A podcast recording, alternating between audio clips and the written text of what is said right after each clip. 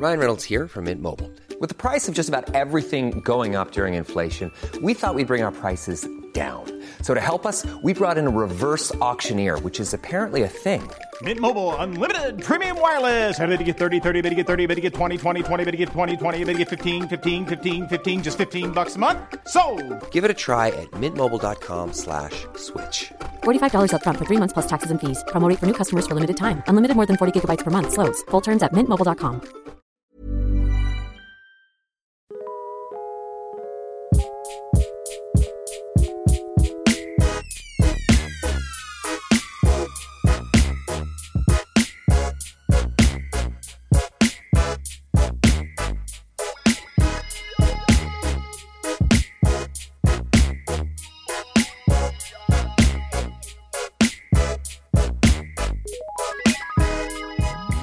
Welcome to Big. Hmm, hmm, hmm. I don't think I've done one of Welcome, these. welcome to Big Dog. Welcome to Big Dogs Rewatch. Don't Lie.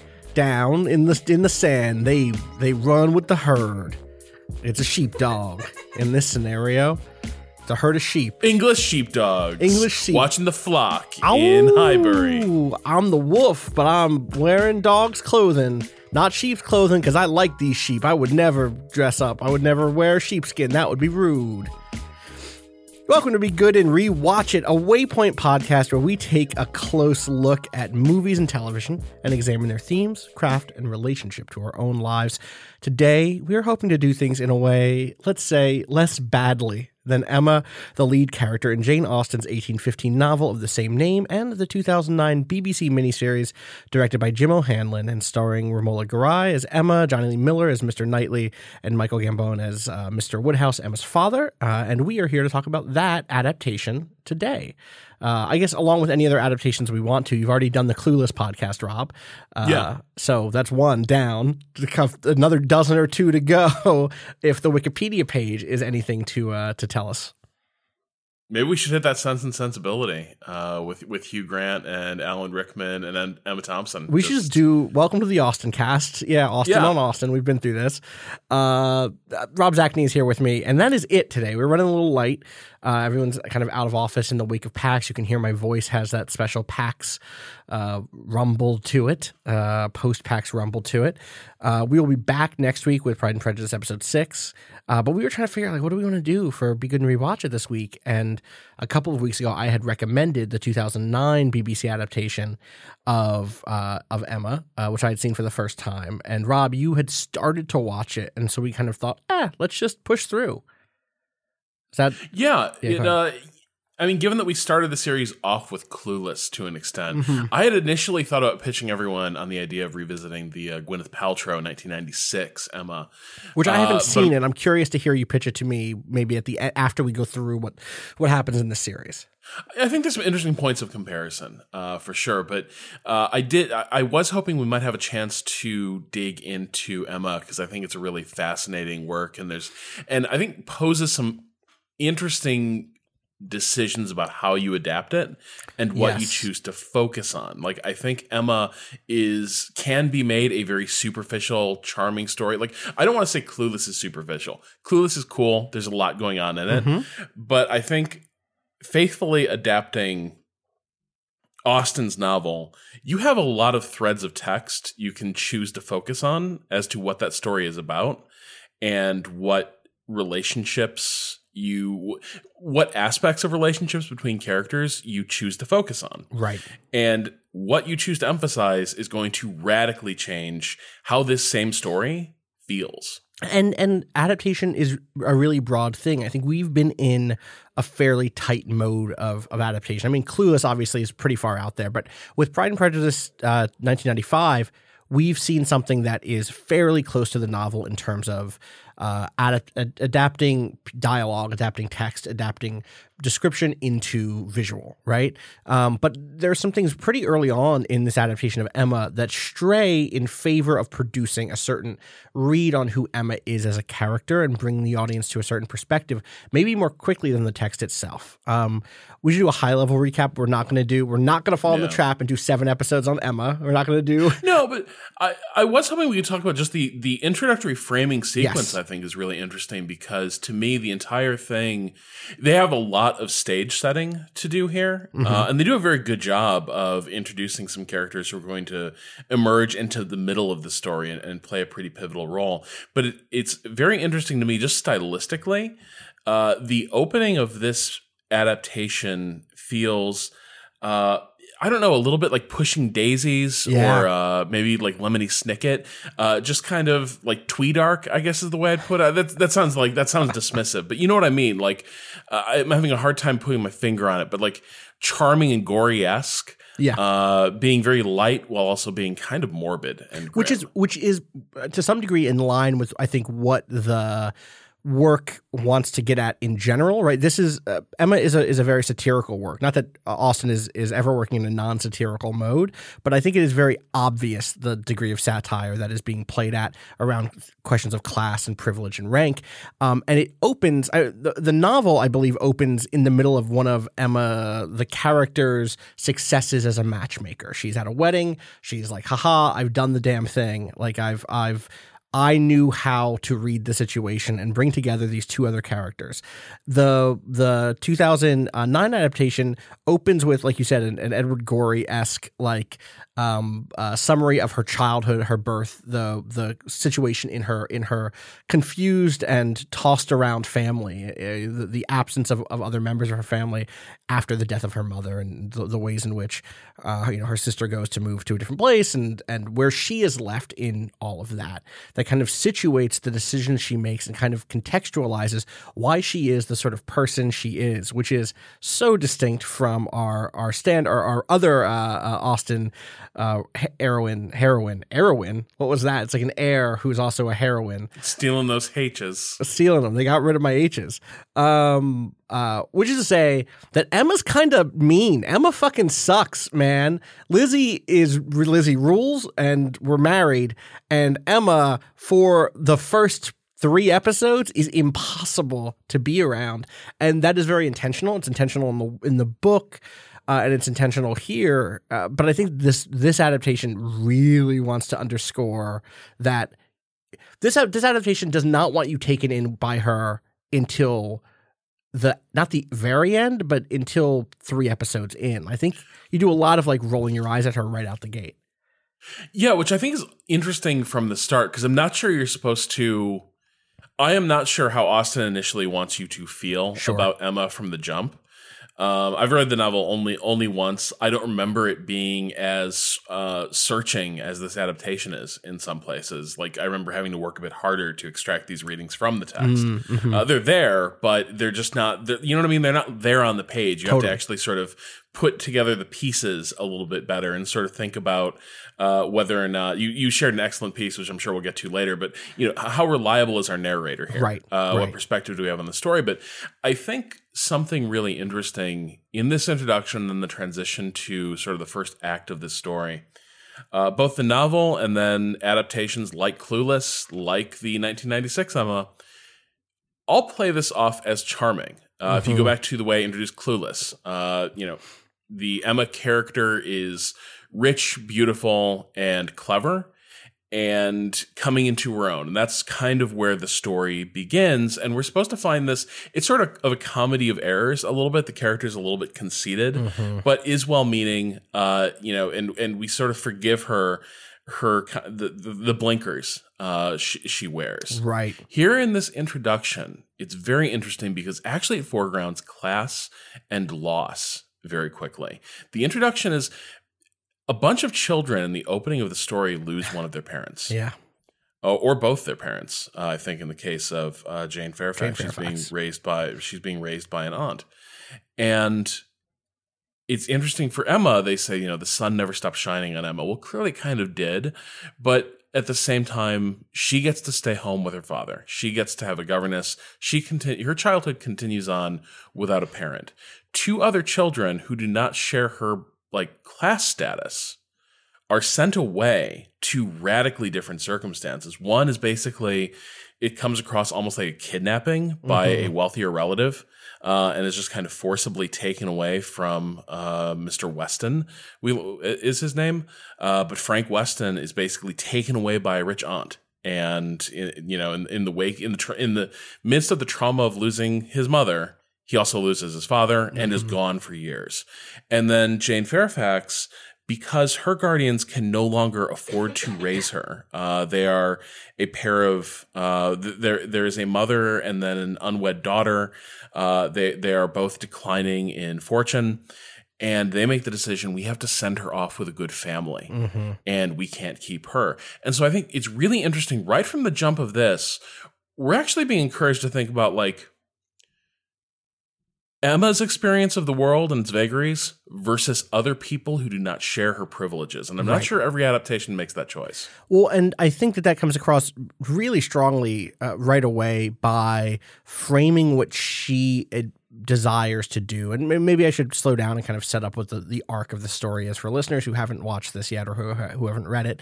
Um, this is a story about Emma, who is the the daughter of uh, a, a you know well-to-do man. She is unlike I'd say the the the Bennets, who we know so dearly, is in a position of security right? She is not eager to be married, nor does she need to be. She is a woman of means, yet also in a strange way feels so much less worldly than the Bennets.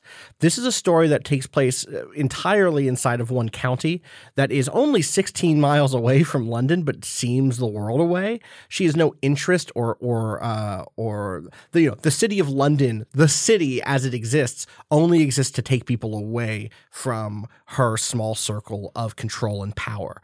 Um, she is a young woman who plays matchmaker. Who you know, if you've seen Clueless, some of these will, will start to to the, the boxes will become ticked or checked. Um, who thinks she knows what's best for everyone around her. Who is smart. Who is clever. Who is funny um, and talented, but for whom she does not necessarily recognize the limits of her talents um, and who you know the, the kind of arc of the story is that she uh, takes under her wing uh, a young woman who is not of means, a- attempts to do some matchmaking with her, finds herself with uh, a rival in the in the uh, in the person of Jane Fairfax, who we mentioned earlier, um, and eventually comes to uh, find a, a partner in the person who was always kind of obviously her partner, especially in this adaptation. Her cousin is that is that correct or her no her her brother in law, I believe, is Mister Knightley. Yeah, he, he's her brother in law and also, I think, nearest neighbor. Right. Uh, Uh, who, so who is this uh, bickering, bantering partner? Uh, You know, if you're listening to this and have listened to Waypoint stuff, very much in the Bioware companion sense. The two of them like wander into a room, like snicker at things that they both find repulsive, and then banter and bicker with each other about every other thing. And it's great. They have an incredible chemistry, and it's so obvious. This is this is a work in which it is so obvious from the beginning that these two characters are getting together in in this adaptation. I think. Um, but you can almost see the Bioware conversation oh, wheel. Oh, so easy. in their exchange. Now that you say it, I'm like, shit. Yeah. Like, it does feel like at times they're playing a dialogue game Yes, together. it's a di- it's a, it's a Dragon Age two relationship in which they have rival manced themselves into a happy ending. Uh, you know, they've chosen the opposite thing enough times that you get the big conclusion scene where he tells her to do to to that's badly done, and then you're like, ah, fuck, I have to go get the the follow up scene and make this right. It's so good. Um, and we can we can kind of go even more slowly, but I do. There's an, a moment early on in in the uh, first episode that I really love that is not in the text at all, or it is it is presented so much differently, right? There's a section early on where she's like, ah, I'm reading 101 books, right? And in the book, that's just set up to be like, oh, she's the sort of person who makes lists. She makes lists and then she tries to complete them, but mostly she makes lists and shows people her lists. In the in the adaptation we watched, that is specifically her making a list of 101 books after she has heard that a rival of hers in in conversation has read 100 books. And I love the idea of this hero who decides like you know what? If she read 100 books, I'm going to read 101 books. And whether she does it or not is besides the point, because what, what is the point is that she would be of the sort who could list 101 books and say in conversation, ah, yeah, I'm working through the list. And, and that is like how she wants to present herself. And I think because of that difference, right, you immediately in the, in this adaptation are like I can't believe Jane Austen wrote this this story that is about how terrible this woman is, especially because this is a woman who, like her, is unmarried, is not looking to get married, and is you know very witty to the degree that others kind of can't stand being around her. Um, go ahead. I was thinking something else that this series, like that this series does. I think pretty much from the jump there's different ways you can present what is keeping Emma. Yes. Ha- like what is keeping her at home.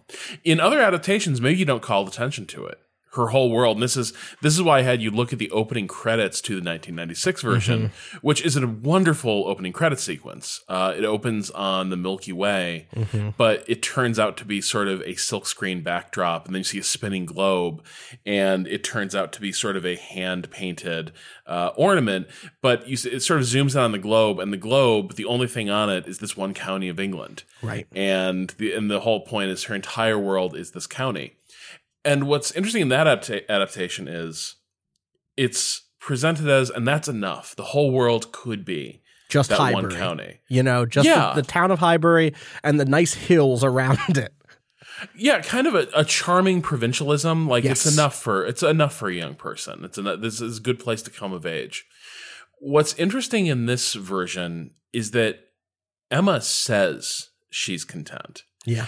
But there are a lot of hints that she's a deeply sad and lonely person. And really, the thing that is causing her to be evasive about ever leaving, uh, you know, Highbury, uh, is that her father is unwell. Yeah. Uh, he is presented, and again, you can you can play this for laughs as him just being kind of a stick in the mud who doesn't like going out, but it becomes very clear in this version, and I think this is probably a better reading of the novel, that he has some kind of undiagnosed mental disorder. It feels like it feels like he has depression, anxiety.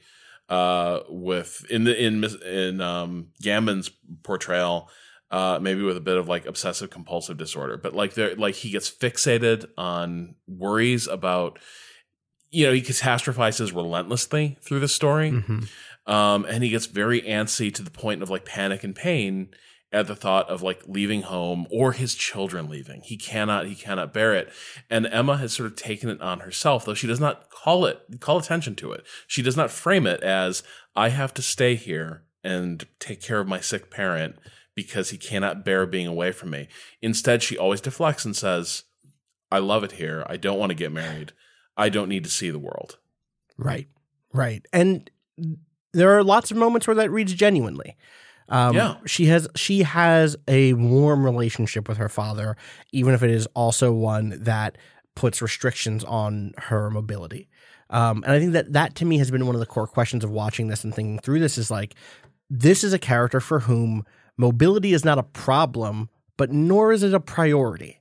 Um, yeah. And that, that is strange uh, coming from Pride and Prejudice, in which mobility and uh, uh, is so clearly the the uh, the trophy or the treasure that you get from gaining privilege, right? The reward of money, the reward of having social standing is that you get to go to Brighton, that you get to go to London, that you have a place to stay that that is like actually kind of nice, or you have social relations that will put you up when you see the world, um, and that you get to spend time with the people you want to spend time with, uh, and that restrictions of the sort that like we're familiar with. You think about something like the idea of marrying Miss, uh, Mr. Collins, the the fear is like, ugh, like like I'm gaining stability, but I'm losing what freedom I have as someone who is not married yet, right? So many of the questions around in Pride and Prejudice are about mobility and about freedom to travel and to be alone and to be with the people you want to be with in various configurations.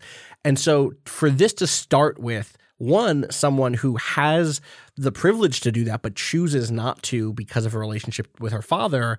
And then second, for whom makes it her hobby the matchmaking of others and the control of who goes where, there's something different happening here. And and for me, part of part of me ends up wondering how much of this is I think I've talked about this before, but when I was in grad school, when I was doing my master's, I swear I'm going somewhere with this. Uh, I was working on a project with uh, a professor. Uh, I was a research assistant to this guy, Arne uh, de Boever, I couldn't spell it. D E B O E V E R, who's a, a, an academic at, at Cal Arts, and his project was about um, fiction writing and the sort of the ways in which building worlds and characters has a certain uh, what you would call like politics of care and a biopolitical component by which he is really interested in. And, and by extension my research ended up being also about this um, the ways in which people who tell stories are inventing people to torture them right? Uh, uh, jane austen writes these books and then like spends all of this time and effort creating these characters with complex lives and tossing them into chaos.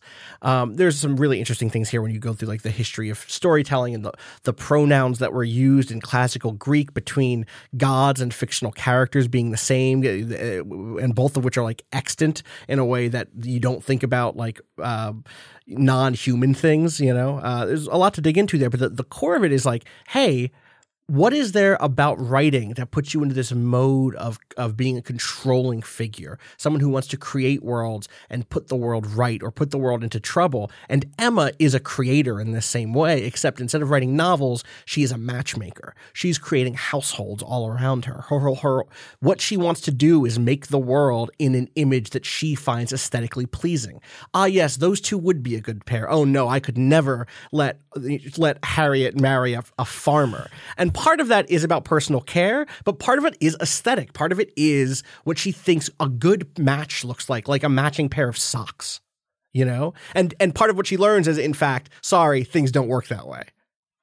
So you sort of set me up for probably one of my hobby horses for this episode. I uh-huh. think I talked about. I think I, te- I think I texted you a few nights ago, and I was like, "Holy shit, galaxy brain moment here." Mm-hmm. Uh, Emma is just the story of Lady Catherine de Bourgh as a young woman. Um, yes, and that was a galaxy brain moment, but I kind of love it.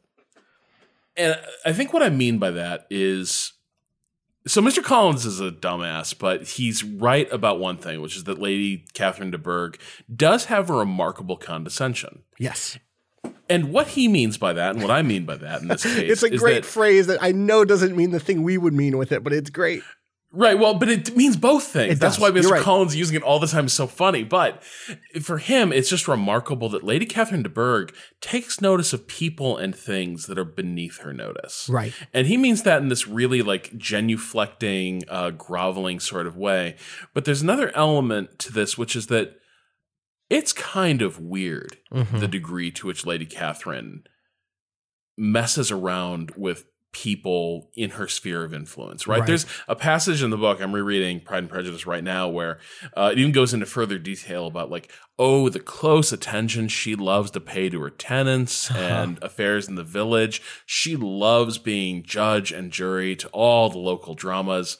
And what's weird about that is this isn't really what you're supposed to do. Like one of the, you know, there's a, there's a flip side to this sort of structured class system, which is that people are also sort of supposed to keep to their own affairs right. a little bit. Now, it is the right and privilege. It's not an equal power dynamic. Like, it is the right and privilege of rich people to condescend and mess with the, you know, the lives and well being of people who should, who shouldn't uh, have anything to do with them. Mm-hmm. And that doesn't necessarily get you censured, but nevertheless, it's strange. It's not, it's not the custom. And Lady Catherine is kind of remarkable, and it's one of the things that sort of marks her early on as, if not a villain, a bit of an antagonist, at least, in that this is kind of a pushy, rich asshole figure. Yeah. Uh, in a way that most of the other characters we meet are not. Not even Darcy, really. Darcy sort of respects these these boundaries. Like Lady Catherine, Emma does not. Now, it's charming in Emma because she's younger, and over the course of the story, she's going to learn about her own limits of uh, insight and power and wisdom. But I think what's interesting here is that a lot of what like Lady Catherine is castigated for, Emma is in the entire novel is concerned with this, right? Yeah. Like what happens when you have somebody who's basically like a small nation state in your local county, like rich, unaccountable, kind of out of control. Um, what happens when they start in like as you said making aesthetic choices about how people ought to live their lives right and it's harmless at first because Emma doesn't actually have power. She thinks she does. Right. This is the other part of it. She's kind of in this invisible cage. She thinks she's affecting her world, but really all she's doing is identifying people who already have who are already like into each other and saying like, "Hey, they'd make it." Like, there's literally a point early in this episode where she matchmakes uh, Knightley's brother and her sister uh, Isabel, Yeah. and as she's saying, "I think they would work as a couple." It's my good idea. They are literally slapping each other's asses Right. out in the. They're like is- chasing each other around the garden. The, through the garden in public, in the light of day. They could not be sending any stronger signals. It's unbelievable. Yeah, and she's like, "Whoa, brainwave here. what if they got together?" And so it's so funny, but also I think it's kind of it- it's it's kind of charming in a way because Emma wants to feel that she does have agency in this world, maybe a little bit more than she actually does, right? That that that she's not she, she's not trapped in this county. She's arranging everything to her satisfaction, but yeah. really life goes on without her and she just wants to take credit for it. Classic uh, Jane Austen line uh, I'm not stuck in here with you. You're stuck in here with me.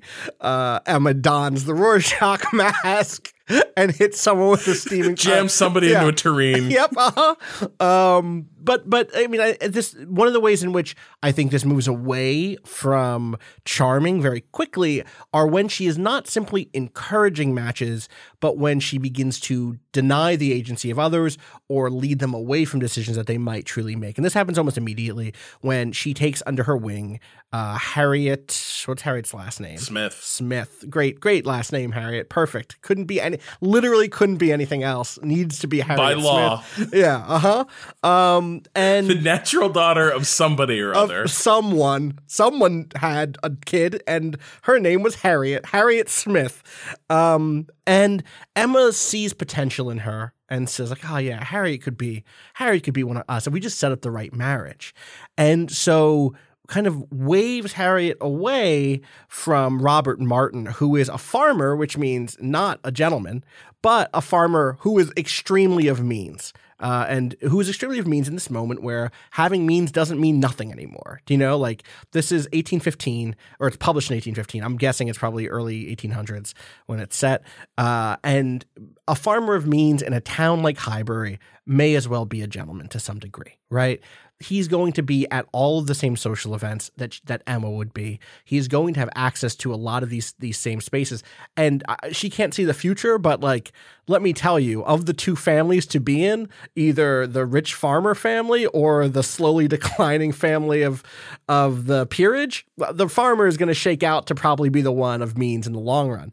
Um, and uh, Harriet is interested in Robert until Emma begins to wave her away and begins to see other potential pairings. Uh, specifically, Mr. Elton, this uh, story's annoying vicar. Not quite Mr. Collins. Mr. Collins. More sinister. I think, yeah, Mr. I was gonna say Mr. Collins if he was like a shitty white boy on Twitter. Yeah, Mr. Yeah. Collins in in Pride and Prejudice is a, a being unto himself. You've you dedicated an entire hour or two of the first Pride and Prejudice podcast to the unique sort of being he is. But um, but but Mr. Elton just gives me the worst like like what you doing? You up? Shitty white boy text vibes I could ever ever imagine. he's got that. He's even got that like soft boy aesthetic. A hundred percent. going. A little hundred bit, percent. But like with, with with the sort of the I think now to be expected kind of like rat like cunning Mm-hmm. uh, behind it, where like he seems all very sensitive and thoughtful, but like it's all so deeply calculated. Uh, ooh, he's just. Uh, The this is a very good Mr. Elton. He's oily. He is so oily. Is the one of my standout moments I think in this story is the um or in this this adaptation is the party that gets the the snow is coming and everyone's afraid about it being snowed in and it is just shot after shot after shot of Emma trying to put distance between herself and Mr. Elton and him closing the distance and trying again and again to infatuate uh, or or to uh, there's a different word I'm looking for here Ingratiate. Ingr- not, but it's not even ingratiate himself. It's just to entangle his presence with hers, right? He just wants to be near. So if there happens to be a moment that he could ingratiate himself, he would be available to make it. Just a slimy, miserable motherfucker who also does a great carriage scene in which he is finally shot down. Um, and note, uh, I watched these while I was playing Sekiro, so I have a deep uh, connection between um, uh, between him and a giant ugly snake uh, based on what I was playing. I think that ended up being very appropriate. Appropriate. Yeah. Uh-huh. Yeah. I loved, by the way, um, so after Emma convinces slash pretty much blatantly manipulates Harriet. Yes. Blatant. Uh, into it's absolutely refusing- that. Yeah, it's it's a disgraceful like this is like she is the worst. Like She's the this fucking like worst. she is Harriet not gets this a letter. cute. She Harriet gets a letter that is. It's one of those things. Like in watching this, I was like, "Oh, this is kind of twee and shitty."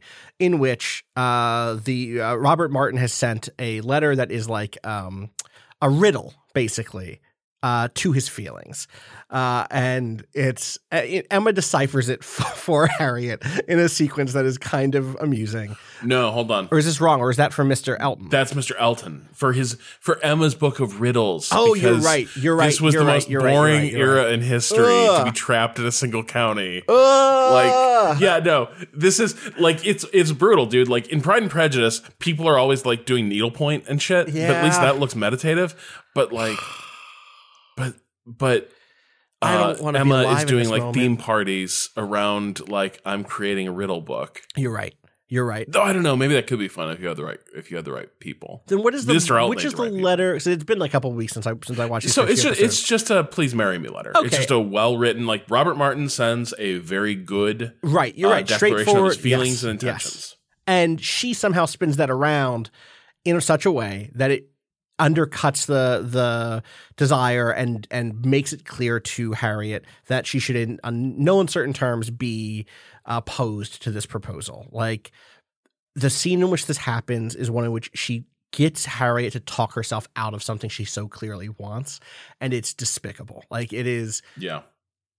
I just couldn't. There was a point where I was like, I don't know, I can watch the rest of this because of how completely disinterested uh, Emma was in Harriet as a human instead of a project. Um, Well, and also it's been made very clear by this point that Emma is using Harriet to paper over her feeling of loss of her governess. right. That Emma Yes. is once again like Emma is also struggling with this feeling of her world is small. People are leaving it. Mm-hmm. Her sister lives in London and has a growing family.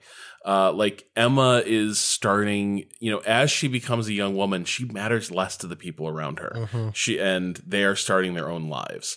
And so she grabs onto Harriet because here is somebody who I can keep with me. And this is the other motivation she has for shooting down the Martin thing. If Harriet marries Robert Martin, she'll be a young married woman and she'll be living with Robert Martin and she will not be hanging out with Emma and being Emma's friend. And it does not appear like Emma has other friends. No. Really. Outside of Uh, Mr. you Knightley. know, outside of Knightley. And this sets up, I think, the best scene in episode one uh, and really gives you a taste of just how good these portrayals by Romola Garai and uh, I mean she's extraordinary in this. She's fantastic. Uh, Romola Garai and Jonny Lee Miller uh, are. He brings to Emma the news that hey, I take back what I said about Harriet. She seems like she seems like a you know good sort of girl, and great news. Uh, she's she's got a very eligible match coming up, and Emma is like, well, funny story. I torpedoed that. yeah. hmm And Knightley and Emma start to really get into it Yeah. uh, about the like what her motivations were, and what's interesting is, and I, and I love this decision by this adaptation, and then Garai's portrayal here. There's also an element of Emma's fighting this battle. It's kind of a proxy battle over gender roles Yeah. that she has she's identified and she's uneasy about. Uh, she is uneasy about the fact that well, why is it? Why should Harriet? Ha- why should Harriet have to accept? Uh, you know, a proposal from a farmer, respectable though he is. Like, why should she have to settle for uh, the life of a farmer's wife? Uh, you know, she's one of us, and it's it's unfair that she's not considered eligible for to to marry anyone in our set. And she does resent she she does resent the fact that like Harriet is judged for being uh, someone's natural daughter, right? Not a legitimate daughter uh, of of of anybody who's known, and she correctly identifies that as kind of an awful thing about their society. But I think Knightley fires back, and I think this is also well advised. His his argument is, yes, there are there are structural ills here, but we do live in the society, and we do, you know, there there are there are good decisions to to be made here, uh, and you've just steered your friend catastrophically away from one. There is Um, there is something yeah. so cool about that sequence, which is that it occurs as Emma is moving through the house and decorating it with flowers and making small changes to make the space feel uh, more pleasing for her and for her father.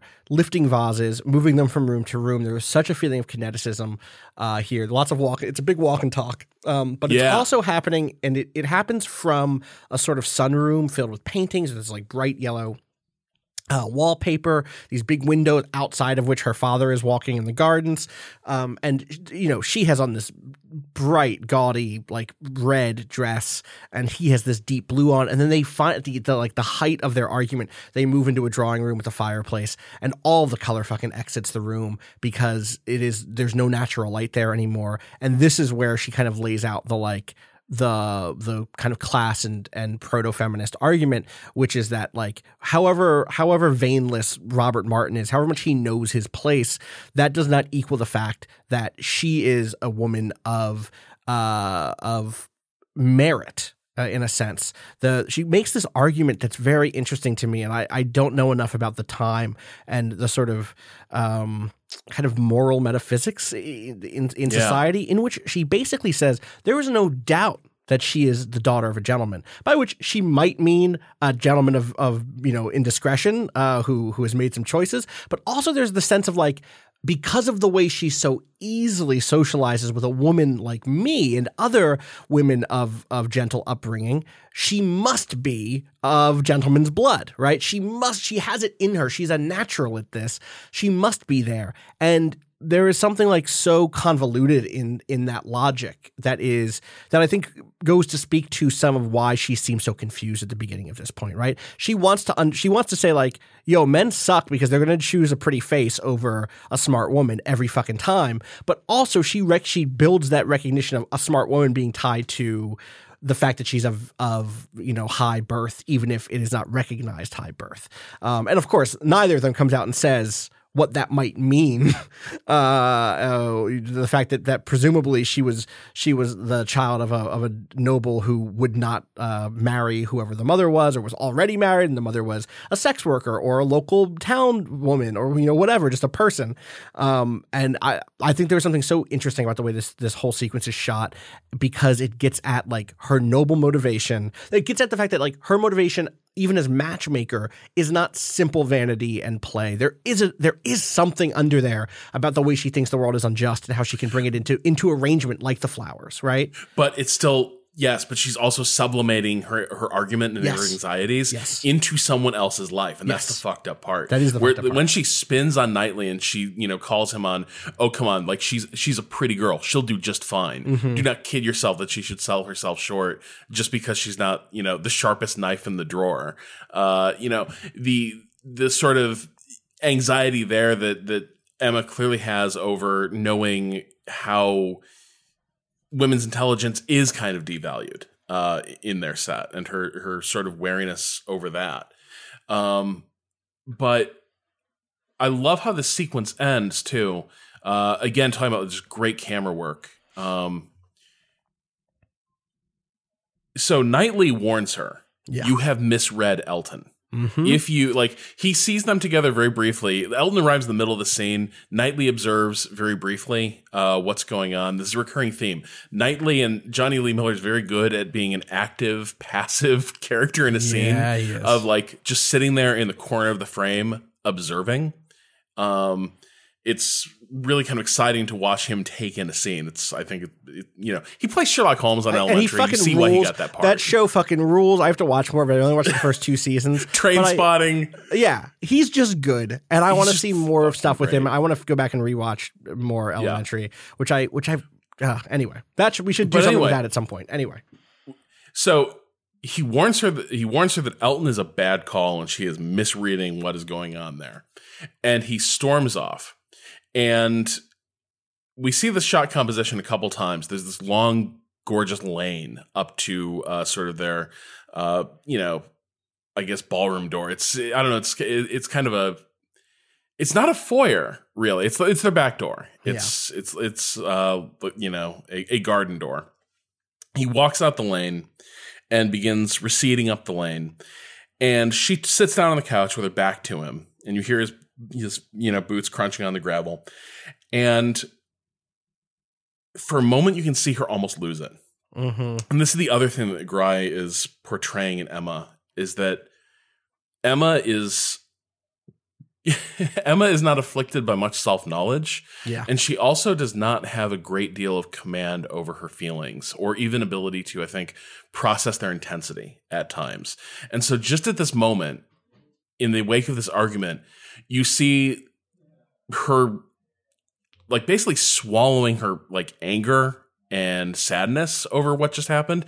And then he starts coming back yeah, and it is like the sun has come back into the room. She sits up, she turns around, she's like, I knew we weren't really fighting. mm-hmm. And oh no, they really were. and he finally closes off. I, this is where he warns her off about Elton. yes. And They're not your dolls. They're the- not your playthings, etc. yeah.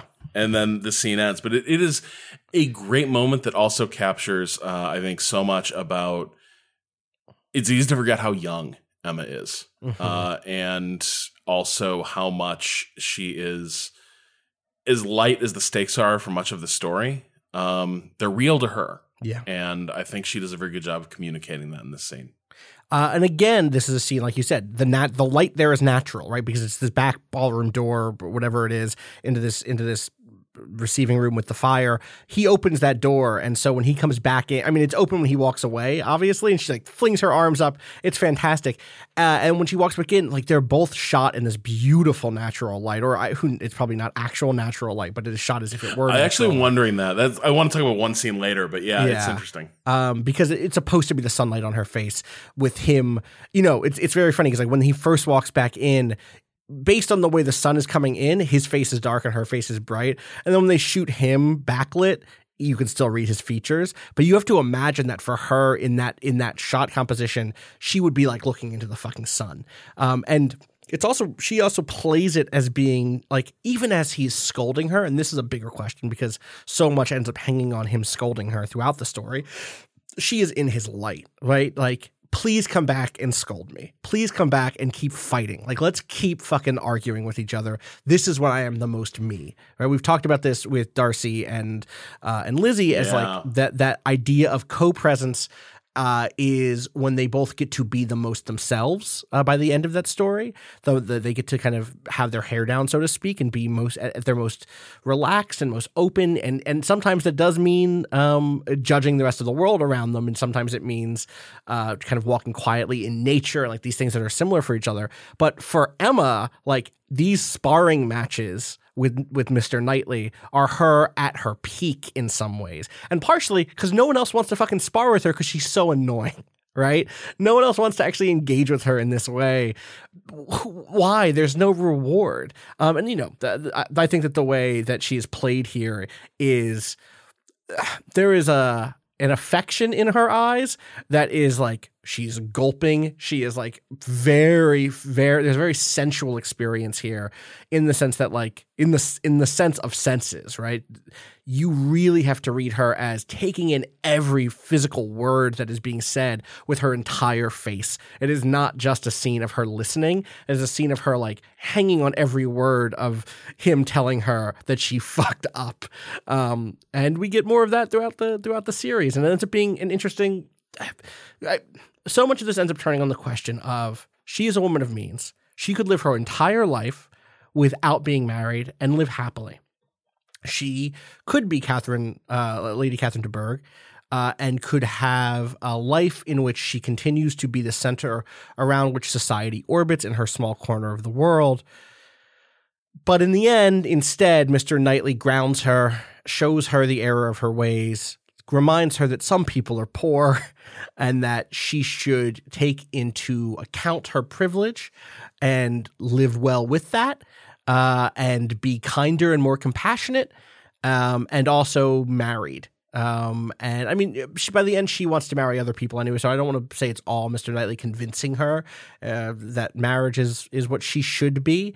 But in terms of like the the fictional logics at play, it is in desiring to be married that she begins to moderate her playfulness with the others in her life and the ways in which she wants to be controlling. Right? She decides instead to apply that sort of control over her own life um, and we're jumping ahead here, but by the time she decides that she worries, that the kind of drama of the final episode is that she's waited too long, right? She's had all this skill in matchmaking in her own mind, and in fact has had the opportunity to make a match for herself and has chosen not to. Um, do you want to go over some of the other big picture stuff before we get to that moment, though? Because we kind of Uh, jump back and forth a little bit over the kind of first yeah. two episodes here. So I'm thinking about um we should probably take because I think episode two concerns a lot of this stuff. We should probably talk about two other families in her orbit. Yes. Uh the Weston Churchills Yep. and the um oh gosh, What I'm are sorry. they? what- They're the yeah, you know the uh, the talker. The, Uh-huh. the ceaseless talker. uh huh. I'm looking at a character list and don't know. it's a B Um.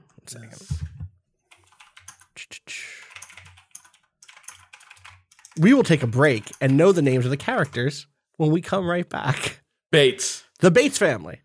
Yes. We'll take a quick Bates break. BRB. Be right, Bates. Bates right back.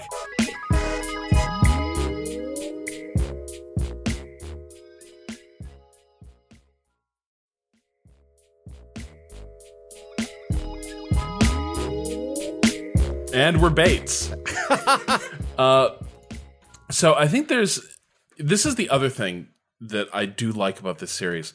There is a lot of pain and anxiety happening in the margins of Emma's world that she doesn't Yes. fully see. And I think one of the first things to bring up here is uh, there. There's a whole um, you know Harry Lime thing happening with Frank Churchill a little bit, uh, who we who we see uh, taken away in the opening minutes of this of the series. Uh, her governess is married uh, to Mister Weston, Yes. and her uh, and he A he governess, for people who don't know what a governess is, also is sort of like a caretaker and and in Emma's case, like surrogate big sister or mom. Yes, exactly. Right in that big sister slash mom territory. Like young enough that she was her closest friend, but also old enough that she could be a guide and uh, and a maternal figure. and they have a great dynamic. Like these relationships all feel so well realized Mhm. in the series, uh, the dynamics. But um, one of the things that apparently has not happened much is that Frank Churchill never visits. Right. And part of that is because it is very clear that the same aunt who took him away uh, so high handedly in the beginning remains a really controlling and vindictive person. But also, he does keep telling his father, "I'm going to come back and visit. I do still regard you as my father. I, mm-hmm. you know, I want to be, I want to be in your life and want you to be in mine." But then he just never shows, and you know, Mr. Weston is kind of Charlie Brown with the football uh, mm-hmm. every time Frank is allegedly coming home. And there's this point where he's uh, talking excitedly about how soon Frank is going to be visiting. And Emma makes a joke, and for once, like she makes some ill-advised jokes in this series, but this one I could see myself fucking up in the. I can actually see myself fucking up in all these ways, so I should I take that back. But she really does mean it to be kind of a harmless joke, right? Where she was like, "Well, we'll, see, well you know, we'll see." Uh, I feel like you know, every time he's he's on his way back, he doesn't make it all the way, and she realizes immediately like how badly this hurts Mister Weston Yeah. to hear, and you realize that like Frank Churchill's absence is a topic of interest for Emma. Oh, who is this guy? But for her, you know, for for the for Mr. and Mrs. Weston, it's a source of like deep familial pain Yeah. connected to a lot of old grief.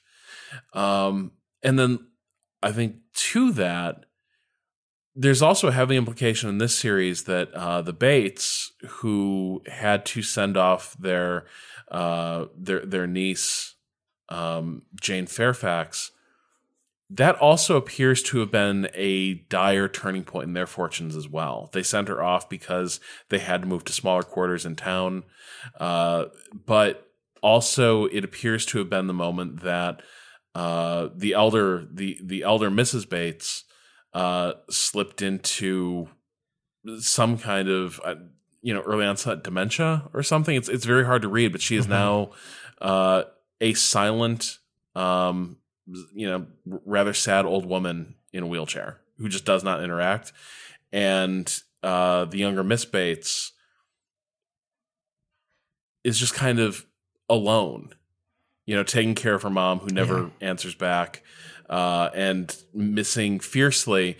The re- she is known for being a tedious character because all she ever wants to do is talk about her niece, Right. And it is exhausting. She does not seem like a fun person to be around, but also she lives through those letters because she misses That's her exactly niece so much. She misses her niece, and also her world is is genuinely so small. She is confined to Highbury in a way that uh, Emma is not technically, and yet remains. Um, and so, uh, Miss Bates, there's a degree to which it feels like she lives through her niece because her niece still has the hope, right? We're saying Miss Bates, and I Yeah. suspect that listening listeners are like, okay, like another 20 something. No, no, no. She's an older woman who is living at home with her mom, who is working as a. I, I, I- what is she even working at at this point, right? Is she just renting the room out for a little bit of income, basically? The implication I have is that they're living. So they are gentry, right. are They, were born gentry. gentry. They're just, right. Yes. right? So they they, They no longer income. they yeah they no longer have income. They no longer have property. With probably what they have is a dwindling inheritance, Right. And that right. inheritance was probably quite substantial, but the disappointment of all their hopes of all their you know attempts to perhaps marry or whatever means that they just have to keep tightening belts. Mhm. Uh, and I think and I think for a lot of us, like I don't know, man, it's it's tough, dude. Like this is the first time I found myself like, oh man, I can I, can empathize with the Bates' plight a lot more than I did when I was a kid.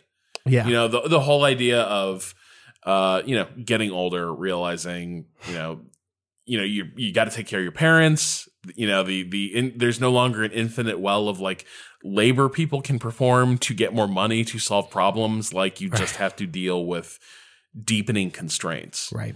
Um, and I think I think another thing I do like about the portrayal of Miss Miss Bates here is that she does talk ceaseless, ceaselessly, and um, you know has a bit of a, a motor mouth tendency without much need of response. But also, she does come across as someone who's been alone way too long. That Right. like you know when I've been deepest in my freelance nonsense, like I get squirrely in ways that Mhm. like that all feels very familiar. That when you when someone shows up to provide some company, you immediately like just go way too far um in in sort of enjoying having company and someone to talk to. Right. Um and so I, I it's it's a very good uh portrayal and it is an important thing that is happening in the background of the story because in episode 2 uh first I think we get Miss Fairfax right. showing up. who is Emma's only real rival in the story in in terms of uh what you would think of as like noble quality, right? The the qualities of being someone who could entertain, who has a wit, who can play piano, who who does some art, um, and her only romantic, her true romantic rival throughout the bulk of the story. Um, Jane Fairfax is someone who has lived in the in the margins of uh, of Emma's life, and I mean that both in the sense that she stories about her are, are prevalent, and and all of her great accomplishments, and however many language, however well she speaks French, or however many books she's read, or whatever her relations are, or whatever she's been taught by by her adopted father, all that stuff. But also there is the sense that you get when I say Mar- living in the margins of Emma, you can feel Emma writing her name in the margins of her notebook, right? And saying like, this fucking Jane Fairfax is going to come to town. And what's that going to mean for me? I'm going to have to be in charge here. I have to like get my defenses in order. I need to like be in control of everything and is confident that she is, right? Um, and eventually tries to, there's a degree to which it feels like Emma's decisions around Jane are it's you I think you have to think about Jane Fairfax in relation to Harriet Smith, right? As both being women who are not in that do not have the comfort that Emma does. And Emma saying, "Okay, well how do I either remedy this or let this spin off into disaster as as it will?" Um and then this is more Emma being kind of unbearable, right? Um Well, there's yeah, the only thing that the only thing that Emma takes an interest in with Jane Fairfax is this rumor that she has this romantic attachment to Right. uh, the family she was sent off to, to live with. And it is clear that like Jane is also now, you know, kind of trapped in that house and could use a companion. Right. And it never seems to really cross Emma's mind that like, hey, maybe this is somebody worth knowing. I, think maybe she does view her too quickly as a rival. She's Yeah. too jealous. Like all those letters, even if they are being read ceaselessly by a woman that uh you know Emma has kind of learned to tune out a little bit. It has gotten to her. Clearly, on some level, she resents there always having been this offstage presence of someone who is very accomplished, uh, despite not having her position right. and so she does kind of have that wariness of of Jane. Uh, I think it's. I think another aspect of this, uh, you know, novel that probably has aged pretty well is is the way it sort of is explicitly dealing with the way that uh, women are sort of put into competition with each other, Yeah. and uh, sort of wedges driven between them uh, when they when they would find themselves, you know, naturally allies or friends uh, in, in a lot of circumstances. But I think she's egged on in this. Speaking of people turning pitting women against one another, Ah, into this Frank Churchill arrives. twice, Frank Churchill shows up. twice, Yeah. which is our first our first indication that like mm, something's weird. First, he appears as a tall, dark, handsome figure on a horse that uh, Harriet and uh, Emma, I think, just run into. Yeah, it's Harriet and Emma. They just run into this guy on the road one day, Yeah. and And his big fucking top hat. Yeah, and they're like, "Do you need directions?" He's like, "No, I know exactly where I'm going." And then, he, without introducing himself, he just rides off. And then a day or two later, uh, no, like four days later, Mm-hmm.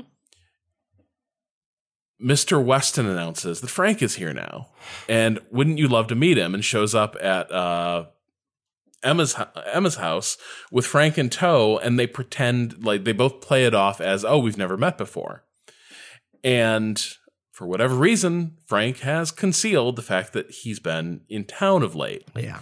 and then immediately makes Emma like his partner in crime for all these like shitty little observations about people in town and particularly Jane Fairfax. Like yeah.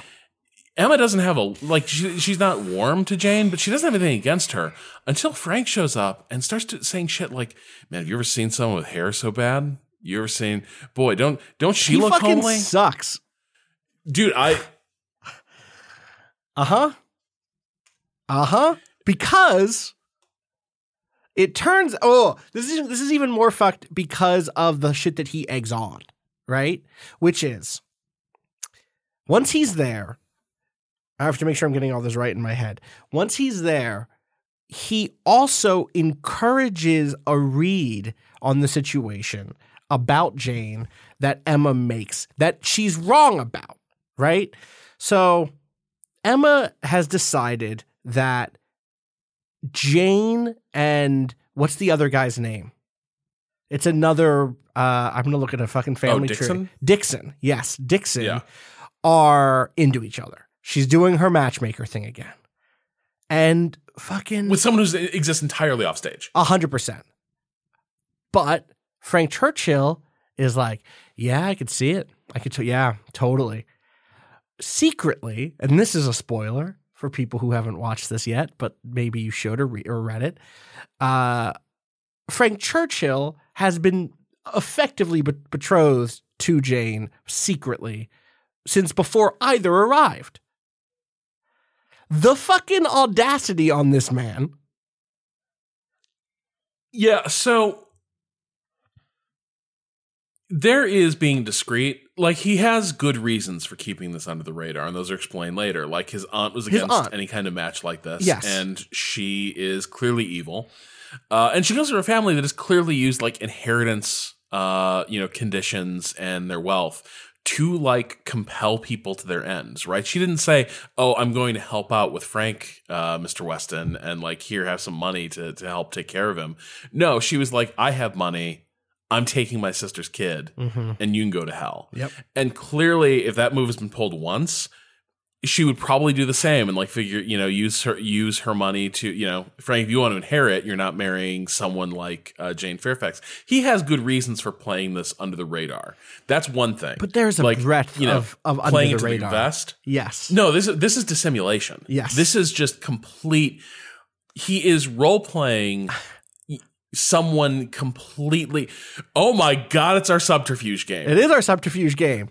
It literally is. He's playing a different game, Rob. He's decided that what would be really fun is to create false alliances to make sure other people are having a good time. And there's some new players, uh, you know, just presenting himself. Mm, and presenting himself as if he is to be won. That is the other thing, right? He like flings himself into the midst of these women, all of whom are fi- looking for a suitor, and is like, ah, but which one will it be? Oh, I'm, I am so charming. You're, yeah, I am so charming. I, Yeah, dude is dude is starring in the fucking Bachelor. right. On like he is he is like starring on The Bachelor, and like meanwhile nothing is on the level. Right. And Which again, it leads keeps- to uh some fantastic stuff with Mr. Knightley, who sees through it immediately. There's this Well, early then- scene where he's Yeah. like, "Where is Mr. Uh, where, where has Frank Churchill gone?" And Emma, completely taken in already, like, "Oh, he had to leave town on urgent business." And uh, uh, Knightley's like, "Urgent business? He's been gone for twenty years." And now he's a day in and he's left. And she's like, uh, urgent business. He had to go to London to get his hair cut. And Mr. Knightley's like, oh, urgent business. Had to go to London to get his hair cut. So that being said, my barber recently closed, and like now he's moved somewhere else. So Uh-huh. Right. like I kind of get that part a little bit, but I agree it's it's pretty shabby. And then the other part of this is clearly what he is doing, and this is the other thing Knightley keys on. Frank Churchill's being kind of a jerk, and particularly like kind of being dismissive about Jane Fairfax and kind Right. of being a cruel little gossip. But the thing that Knightley keys on is that Jane Fairfax is clearly being affected by all of this. Yeah. She looks wounded. And this becomes increasingly pointed through episode three, uh, where Frank playing these games, Jane is not having fun. She's not being invited to participate. This is not their deception. This is why it's the subterfuge game. yeah. And She's not part So- of it. This is right. This is not like, I know what we'll do. We'll play a game with them. We'll go to Highbury and we will pretend that we don't know each other and that you will you can see that being a cute, sexy thing, right? sure, you could you could agree to that. Yeah. Consent. Listen, let's do it. You know, enthusiastic consent. Yeah. Let's go home and pretend we're not in love and we're not already planning to get married. be like when second- Andy Garcia picks up Meg Ryan in uh, When a Man Loves a Woman. just like that. That's based on a fic that was alternate an alternate universe fic of this. Um, the the but the actuality here is he's decided to play this game and to make insulting her to other women in this space that she has to navigate al- already at disadvantage as someone who is not from here, as someone who under is understood immediately to be a threat to the status quo by her her good qualities to make her a target. He fucking sucks. He's like so much worse. The men who are supposed to be bad in this book feel so much worse than the bad men. Mm, Mr. Wickham sucks. no, Mr. Wickham is worse than. Mm, Yeah. No, he is. he's worse. He is, though. But he, the, each of these two are worse than Mr. Collins, Yeah. The, at like, least.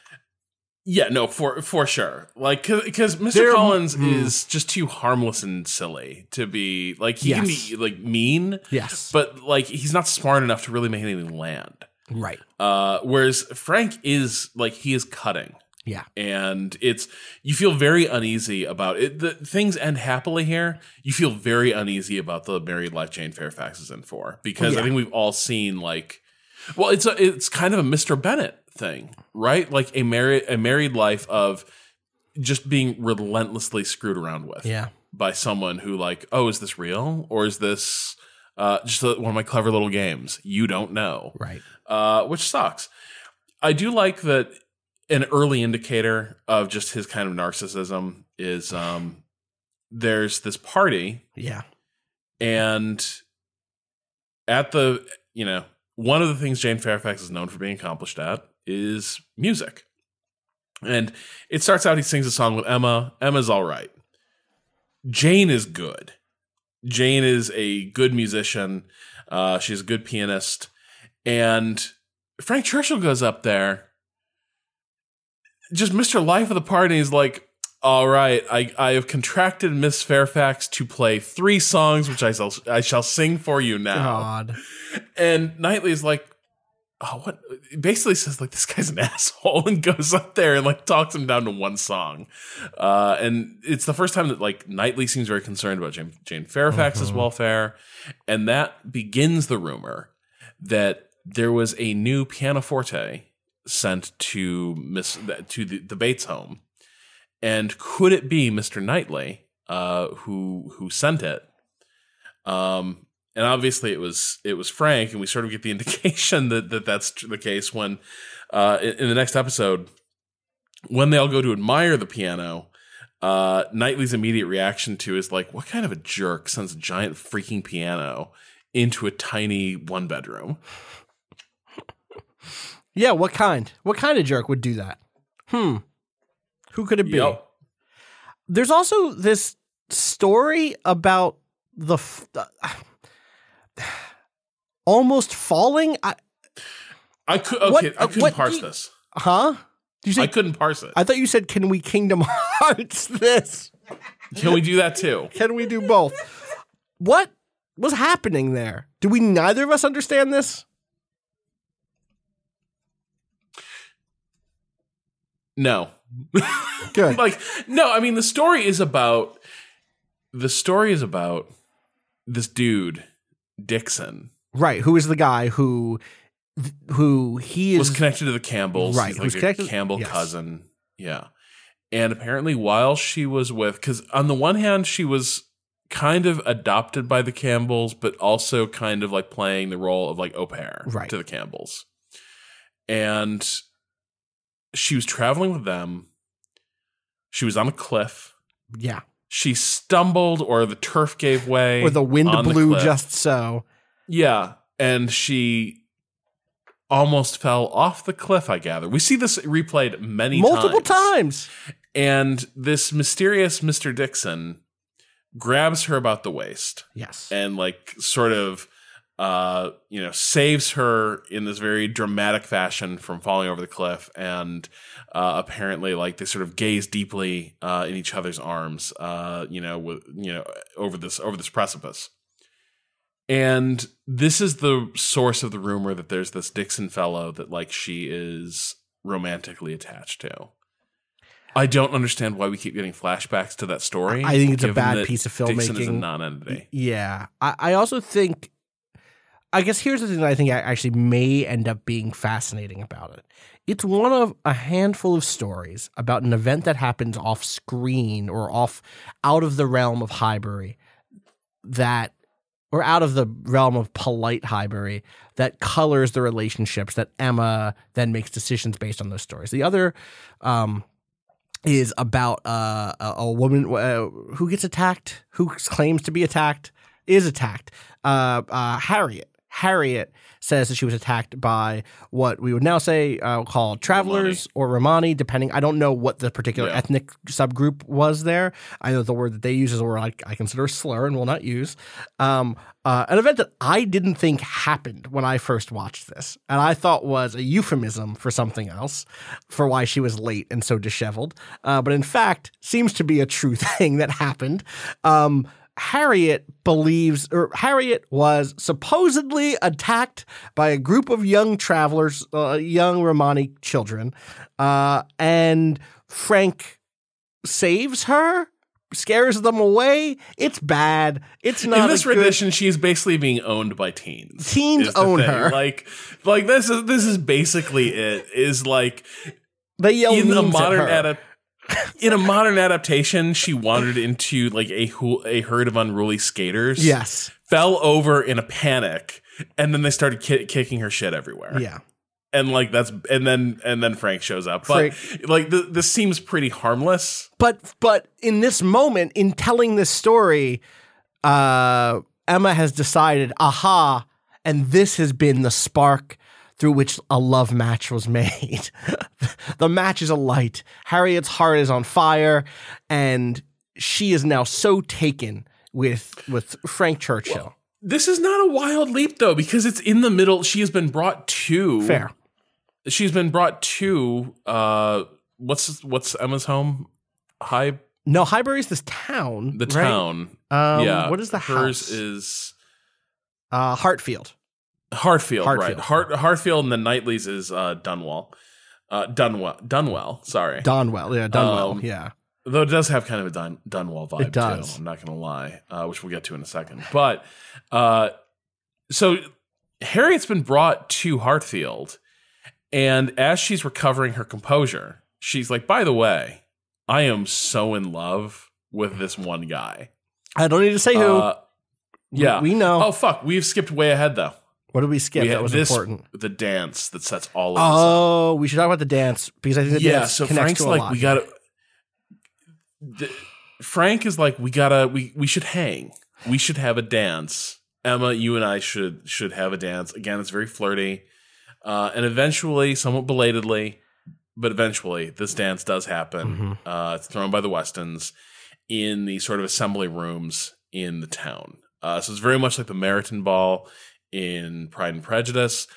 Um, the thing I like about this portrayal is that I think this is maybe one of the only adaptations of Austen where like a country dance or a small town dance feels like a country dance. Like it feels kind of like small Yes. and unpolished and lively in a way that I don't think the Meryton Ball really does. See, I don't know that that's. I, I think that. So in watching this and in looking at this section of the text, my and thinking about again the scale of these two stories. I also one. I also was like, wow, this again. I we use the word provincial a lot tonight, but again feels provincial. It feels rural. It feel like down to what the music is that is playing.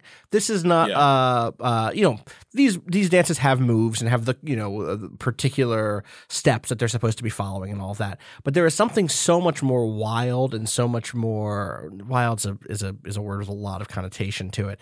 Um, so much less structured or or constricted than than what the Meryton Ball looks like. The Meryton Ball feels like high society. This feels like a bunch of teens having an excuse to touch hands for the first time.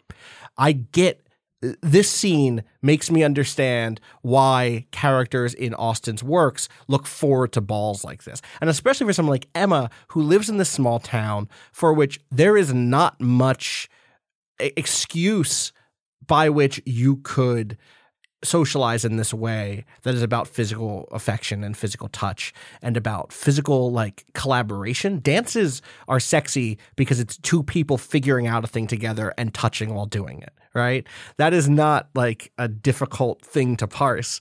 Um and in a world in which that is not allowed uh, and there aren't opportunities for it and there isn't a, such a thing as that sort of privacy it is all the more obvious, and this depiction makes that so clear. Um, uh, not only in terms of the natural attraction of some of its of its principal characters, um, but also just in terms of like what the v- literal value is of this. So, kind of the key, the cornerstone on which this scene hangs is that no one is asking Harriet to dance, right? Other dances are happening, people have their pick of partners. And remember, Emma has said Harriet is pretty, she is smart, like, she will have her choice. She, anyone would want to dance with Harriet in the in the larger metaphorical dance that is. Uh, but it turns out in this very particular one, she is completely wrong.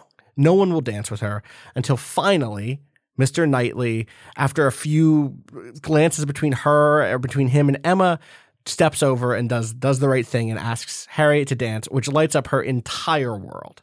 Um, and you can see that there is more than just it is more than just I, I will be embarrassed if I don't get to dance. She fucking wants to dance, and it the scene sells that so well that there is a pleasure of dance. There's a pleasure in this sort of play that does not come through in Meryton. Uh, in Meryton in the 1995 Pride and Prejudice, in the in the 2005 Pride and Prejudice, also like and in most adaptations of Austen and, and other period works, dance feels like formality. It feels like treaty signing. When what it should partially feel like is I'm getting to move my body in fun ways. I love this. So they dance three dances at this thing. The first dance is that much more structured, Yeah. Uh, like formal dance. She dances that with uh, with Frank Churchill, Mm-hmm.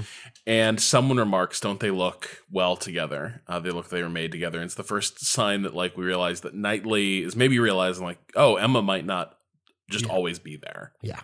Um, and clearly the thought unsettles him, but he doesn't fully know what to do with it. What I love about the so the next dance is this like really lively like country reel. Um, it's uh very fast, uh, lots of like you know feet stamping on the floor, uh, couples whirling past, and Harriet's sort of left out there.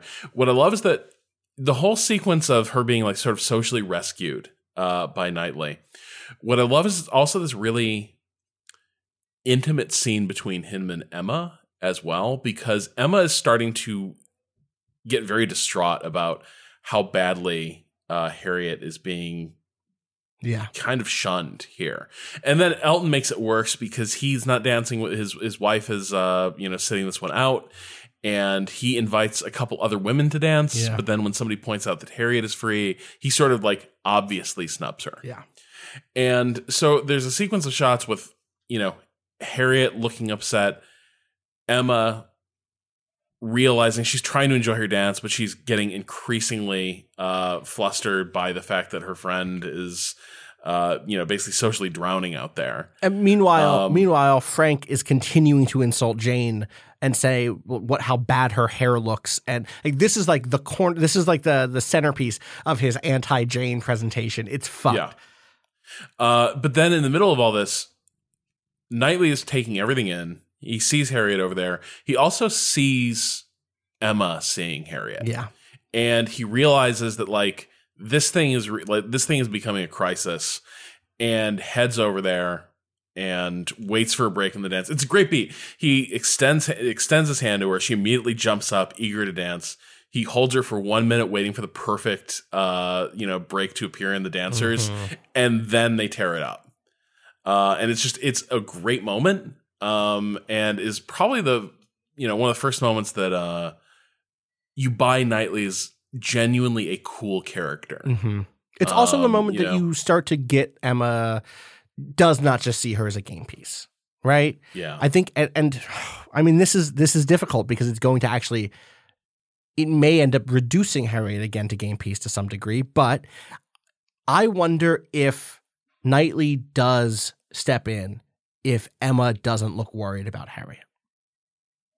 Does Knightley bother to step in if he doesn't recognize this is not only a crisis for Harriet, who is not a person of means, who is not a, a woman of standing, and who would be out of his life instantly if if not for the fact that Emma is upset for her. And to what degree is, is his stepping in on Emma's behalf in a sense? I, and again, I, I think I don't want to discredit him completely from this because he does so so well, and because Harriet gets to fucking dance. She gets to dance and Yeah. have a good time, and that is real. And that, and also, dancing isn't a commitment, right? Dancing is a thing that you can do with someone who is not your partner, even in this scenario, right? That is part of what the what the joy of it is. But the but the play of it does end up feeling like almost like not a reward for seeing for Emma, but to some degree. But to some degree, a reward. He sees that Emma cares about her and is like, okay, if okay, this is not just someone who's passing in and out of our lives because she is a fad in Emma's life, this brief phase in which Emma cares about this woman as a plaything. Emma cares that this woman is being is and it isn't just Emma was wrong. Emma is not distraught because she was wrong about Harriet's chances in the world. She is distraught because her friend is being passed over. And Knightley does at least that's the way I, I read the pl- the the the the performance here. No, I think that's I think that is a good reading. I um, but what I what I think makes me think well of Knightley here, like I agree. I don't think I think what ultimately gets Knightley moving is that Emma looks like she's about to cry. Yeah, totally. Uh like and that's when he's like, uh, this is I gotta get ahead of this. yeah. Uh, but the other part of this is it's also very clear he isn't really comfortable with these things either. Like he like literally he's known in the in the region. He doesn't dance. Yeah. The, you know, He's another Darcy quite- in that particular way. Right. He's not a jerk. He just doesn't there's some things he just doesn't like to do. He doesn't like dances. He doesn't like dancing. Right. Uh, he is very much the observe in the corner, and then you know, it, like you see him numerous times in conversations try to ride to the rescue of different people without that sort of interest in Emma. Yeah. just trying to be considerate of other people. I think his interaction with Jane Fairfax. He rescues Jane Fairfax or tries to conversationally Yeah. because that is his preferred mode of conduct. That's where he's comfortable. To get him to dance, even though he can, is uh, like it's a, he needs a harder shove there. And so I, I I don't think he I don't think it necessarily betrays an indifference to Harriet that his motivation is Emma. It's more that's what it took. It's it's those two concerns: his sympathy for Harriet and his uh, sympathy and empathy for Emma Yeah. that gets him over what sounds like it's been a pretty substantial hurdle uh, when it comes to him cutting a rug. There's also, I mean, something else for me. It's it's hard not to want to do the comparison between between Knightley and Darcy, and, and specifically between Jonny Lee Miller's Knightley and Colin Firth's Darcy. Um, one because I'm just so affectionate towards and have such like a warmth towards Jonny Lee Miller's Knightley. I know which of these two people I would like in my life more, and it's it's Knightley than than than the Darcy. Um, but I think there are these occasional similarities. You get the Darcy and Knightley not dancing, standing in the corner of the room and observing everything.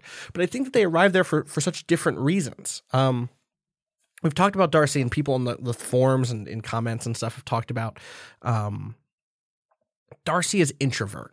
We've talked about Darcy feeling comfortable in his own home, but not in society at large. He does not like the the kind of the games of polite society, uh, and he's willing to play them, but he does not feel comfortable doing the dance, uh, both again metaphorically and literally.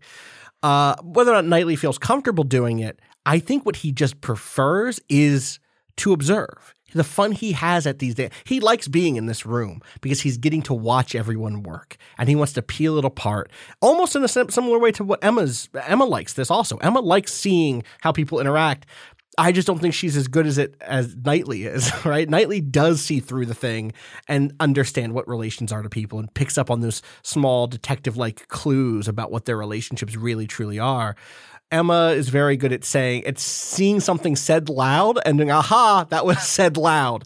I'm gonna what I'm gonna do is disregard the social more that says I'm supposed to ignore that thing that was said loud, and instead I will claim that I was the one who said it. Um, and so I think he's getting joy being in this room in a way that Darcy is not. Darcy's just like uncomfortable being in these rooms. Uh, Knightley's like, yeah, okay, what's going on here? What's okay? What's popping? Like, let me pay attention a little bit. And that is what I you think- talked about at the top of the story, which is Jonny Lee Miller sells that attentive passiveness really well. Well, and this the end of the dance sets up this great moment of again another beautifully intimate moment. Uh, he is standing there after the dance, watching Frank Churchill talking Yeah. to someone. We sort of glimpse it's it's Jane Fairfax, but like he's sort of blocking her with his body, so like nobody really sees how intensely they're talking. Uh, but Knightley clearly makes out they're having some kind of argument Yeah. and he desperately wants to know more. And then Emma sort of comes up behind him and sort of, uh, you know, touches back and is like, "That was really nice what you did," um, and invites him to dance with her, Yeah. uh, or or more commands him to ask her to dance. Uh, Mhm. now that the secret is out that that he can dance, and I love this next touch. There's a couple things. First of all, all the other music has been uh, what's the term diegetic. Yeah. Uh, it's it, all the other music has been sourced in the room. You see a band playing. Yeah. You hear the band play the start of the song that Knightley and Emma are going to Hmm. dance to, but then it is clearly a different arrangement of instruments on a different track. It is with with a sort of heartbeat rhythm on the strings Yeah. that is not anything the band has played tonight. They are clearly dan- like it is a great moment of the music that everyone else is dancing to fades out and now they're dancing to their own music and it is a really like great and subtle thing. It's also a very sweet and romantic dance they do. It's such a romantic dance. Like again, when I talked before about like, oh, I get why these characters care about these dances. It's for moments like these, right? Like uh, this sells their romantic uh, attraction so well. They are such a, a excuse me, they are such an obvious pair.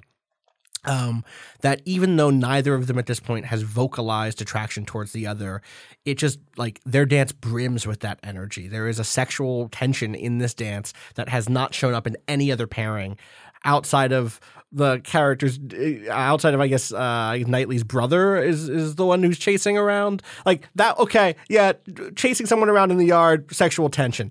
Uh you know what? No the tension's been released. It is noon. You are like jumping over bushes with your love interest.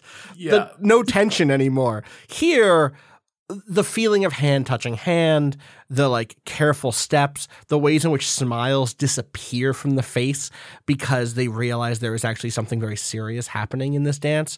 Um, the like the ways in which Jonny Lee Miller's eyes like disappear from hers for a second, they break eye contact and then speed back up to keep it. Like they, it is masterfully done. This this one dance that sells you on this relationship as being more than just like a sort of uh being built on the back of of neighborly disdain. And okay there is 100% a future here because the romantic core is solid Yeah, and it's an important thing. I think they, they make smart things, with the exception of one line. They don't call attention to the fact that, according to the story, uh, Knightley is 16 years older than than Emma. that's a big age difference i didn't know that It is, and again, she's she's very young, and like it does make for a weird dynamic with his sort of more mentoring aspects yeah uh, to her. I think they sort of wisely don't linger over that.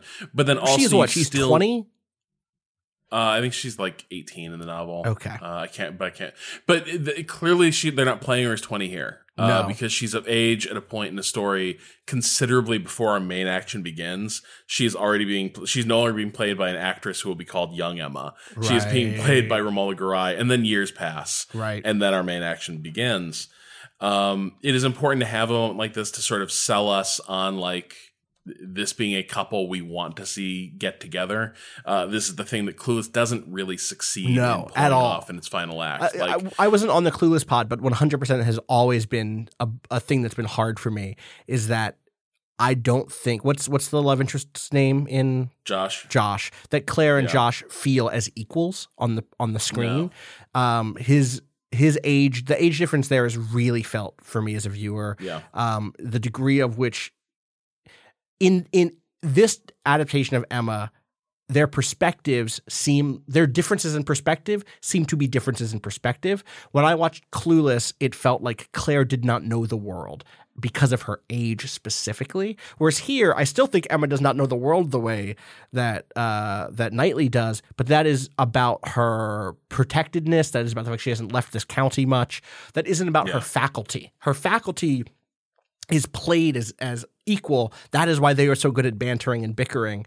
Um, and she is not shot as being deferential to him, I- except for in these moments at which he scolds her. And I think those are the one those are the moments that are hardest for me because I think those scenes are all really good and well shot and well acted.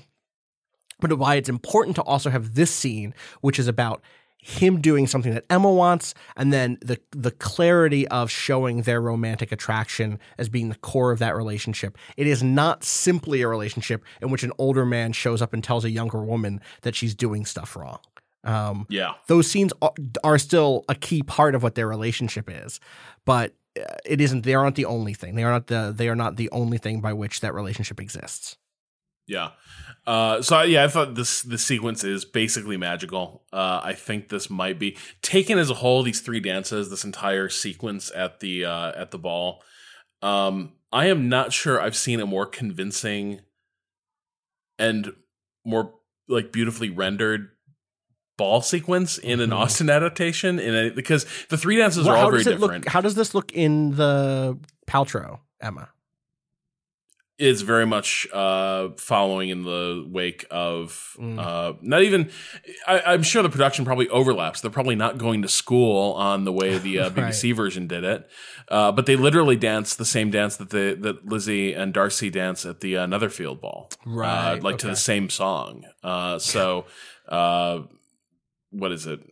Mr. Maggot's dancing shoes. I don't remember what the name of the song It's a bad name for a song. it's not a good it's not a good name it's so, it's something that bad um but yeah so they don't you don't there's nothing like this in the uh in the 96 adaptation Please, it's Mr. Beveridge's maggot. somehow weirder Somehow weirder. this is a good tune What, you know what it reminds me of What's this? Is this um? Is this music? Is this is is this Yeah. Mr. Beveridge's maggot? Love this. yeah getting thrown out of the, the getting thrown out of the alehouse for paying the band to play mr beveridge's maggot too many, Too many times. times in a row. Oh.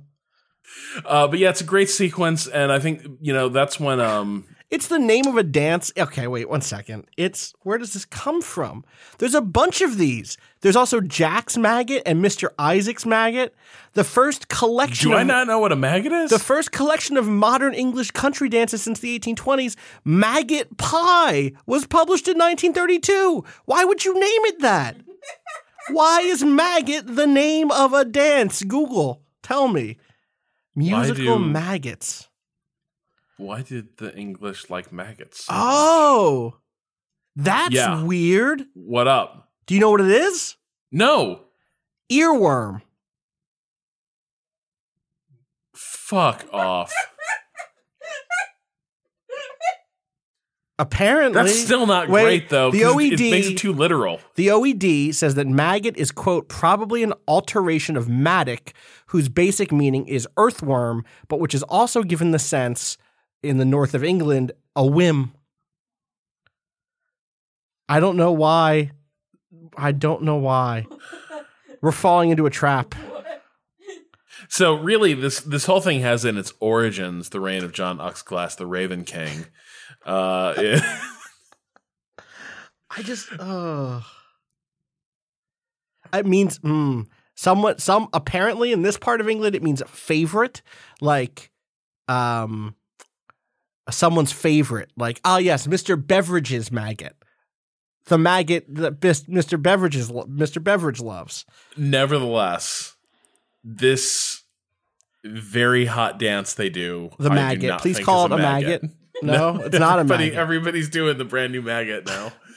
Uh, All right, we're going to close all these windows because otherwise we're going to. We basically found it. It's like someone's favorite whim. It's like a whim. It's like a thing that you like, and so you're like, oh yeah, Isaac's maggot. Play that one. Play the one Isaac likes. I would say if I could go back in time and change this, I would say they should use the word song. Uh, they could just be like Mr. Beveridge's tune, Mr. Beveridge's. Whim is good though. Whim is Whim good. is great. Yeah. Oh yeah, Mr. Beveridge's whim. Yeah. Ah yeah. Oh yeah, I got Of course, I mean, I would probably assume that it's some sort of alcoholic drink at that point. Sure. like Mr. Beveridge's whim. like, yeah, give me, give me two of those. I think they were serving them at uh at the, at the Weston at PAX. I think you drank one of them. it. It was it was funny. We went to the Weston PAX. I expected there would be video game themed drinks, but it was actually all Jane Austen themed drinks. They knew we were coming, so Yeah, just they, they, they honored Waypoint at the Weston Bar. Uh, I can't believe that they had that they had uh, uh, the uh, um, Mr. Collins chicken fingers available. and, and yeah, and yet not the Mr. Tom Collins. It was no, they didn't have the Mr. Tom Um, Collins. They couldn't. They couldn't get that one to work. Yeah, so in the wake of that, I also love the touch before Harriet arrives in the wake of her rescue from uh, fr- uh you know from the from the teens. Mm-hmm. Um we do see Emma sitting at home playing the song they dance to. Yes. Uh, which is a again a gorgeous touch. Like clearly, she doesn't fully know how much it's affected her yet, but Mm-hmm. like it's it's sort of a moment she's trying to sort of stay within. Um, and anyway, so now Harriet comes in. She has been rescued from the teens, from the skater boys, Mm-hmm. by Frank Churchill, and she's like, "There is a special man that I am in love with." And Emma's like, Frank Churchill, God, he seems awesome. Yeah, he keeps randomly dragging every single woman in town, but I don't know. He seems great for you. I approve. But we shouldn't say his name. This is the she cuts Harriet off and she's like, you know what? Let's not jinx it. I don't Let's- love let's that. not be clear. I wish. let's not be clear. Yeah. I don't like it. I I It's generally dislike these types of stories. I think this I, and I think the way that this all shakes out is part of why is we've gotten two types of we got we have two stories on, on, uh, on offer here. One is the one in which Harry doesn't say that who she really means is Mr. Knightley, and then we have the one in which Emma learns that she means Mr. Knightley. And we get both. We get an episode of she thinks that it's uh, Frank. I keep uh, what the fuck is his last name? Church Church Churchill. Churchill. Um, that is Frank Churchill, and and you know it's about her trying to play matchmaker still and trying to figure out like, but wait a second, what about me and Frank Churchill? I've been the one who's uh, but uh. and then the version of it where she is um needs to confront the fact that she is also in love with Mr. Knightley and has had because she has moved too slow and because she has propped Harriet up in fact uh, she has to engage with with the fact that she has maybe fucked up and, and lost something she could have had a, a relationship that means a lot to her and I'm happy with it because we get because we we get both. We do eventually get her doing this, but I- I would just as well have seen the story in which we she has to linger and doubt and worry about how she's how she's played things for even longer. Um, I want I, would love to read the version of the story in which Emma at this point Harriet tells Emma. I am in love with your childhood best friend and the your next door neighbor and the person who you are just now starting to admit to yourself you have feelings for. Uh, but instead, we kind of get the alibi that allows the allows um, Emma to continue being her confidant and her accomplice in in the work at play, and that kind of like it's fine. I'm not. It's not a bad decision. It's just kind of like a pet. It's more. It's a pet peeve because I think Austen is up to telling that version of the story too, because we see her tell it later in the book, later in the story, and it's strong. You know, and more of that would have been fine for me. Yeah, I think there's almost like a um so something I couldn't shake watching this. And I think it's there in the in the text too, but you really feel it with this version. There's almost like other things. What's the way to put this? I feel like Frank Churchill and Jane Fairfax are in the middle of their own story, Yeah. and it's a Bronte story. Right. Right. like it, this is not the end of their story this is the middle part you know their childhood courtship which happened somewhere else. Like in you know there's a different book being written and we are catching the middle chapters of their story. And it's it's coming from a dark place. It has sort of a dark through line and it's going to go to probably you know a, a somewhat distressing place given the way frank churchill is. Um and i feel like with this portrayal of this character like it's interesting. You can you can tell Austen is imagining these other stories and these other relationships, but she's not quite portraying them in her main narratives as much in with with, with all the brutal clarity uh, they otherwise could. Right? Like I think there's there's I think there's a version of this where um this whole thing would edge on tragedy almost. If what if night like what if Knightley did begin to develop feelings for Harriet or Jane Fairfax, right? And like Emma truly had missed her moment. Um, you, you can see that being an interesting direction for this to go too. Um, but we don't get that. Instead, we get kind of a a state of a, delusion that Emma labors under, and then a quick resolution of it. Uh, there, there's genuine pain, and Romola Garai sells it very well, but it doesn't. The stakes don't ever feel very high on Right. that score. Yeah, I'm with you. So we should keep moving. We're Yeah. gonna get through it, right? We were gonna do it.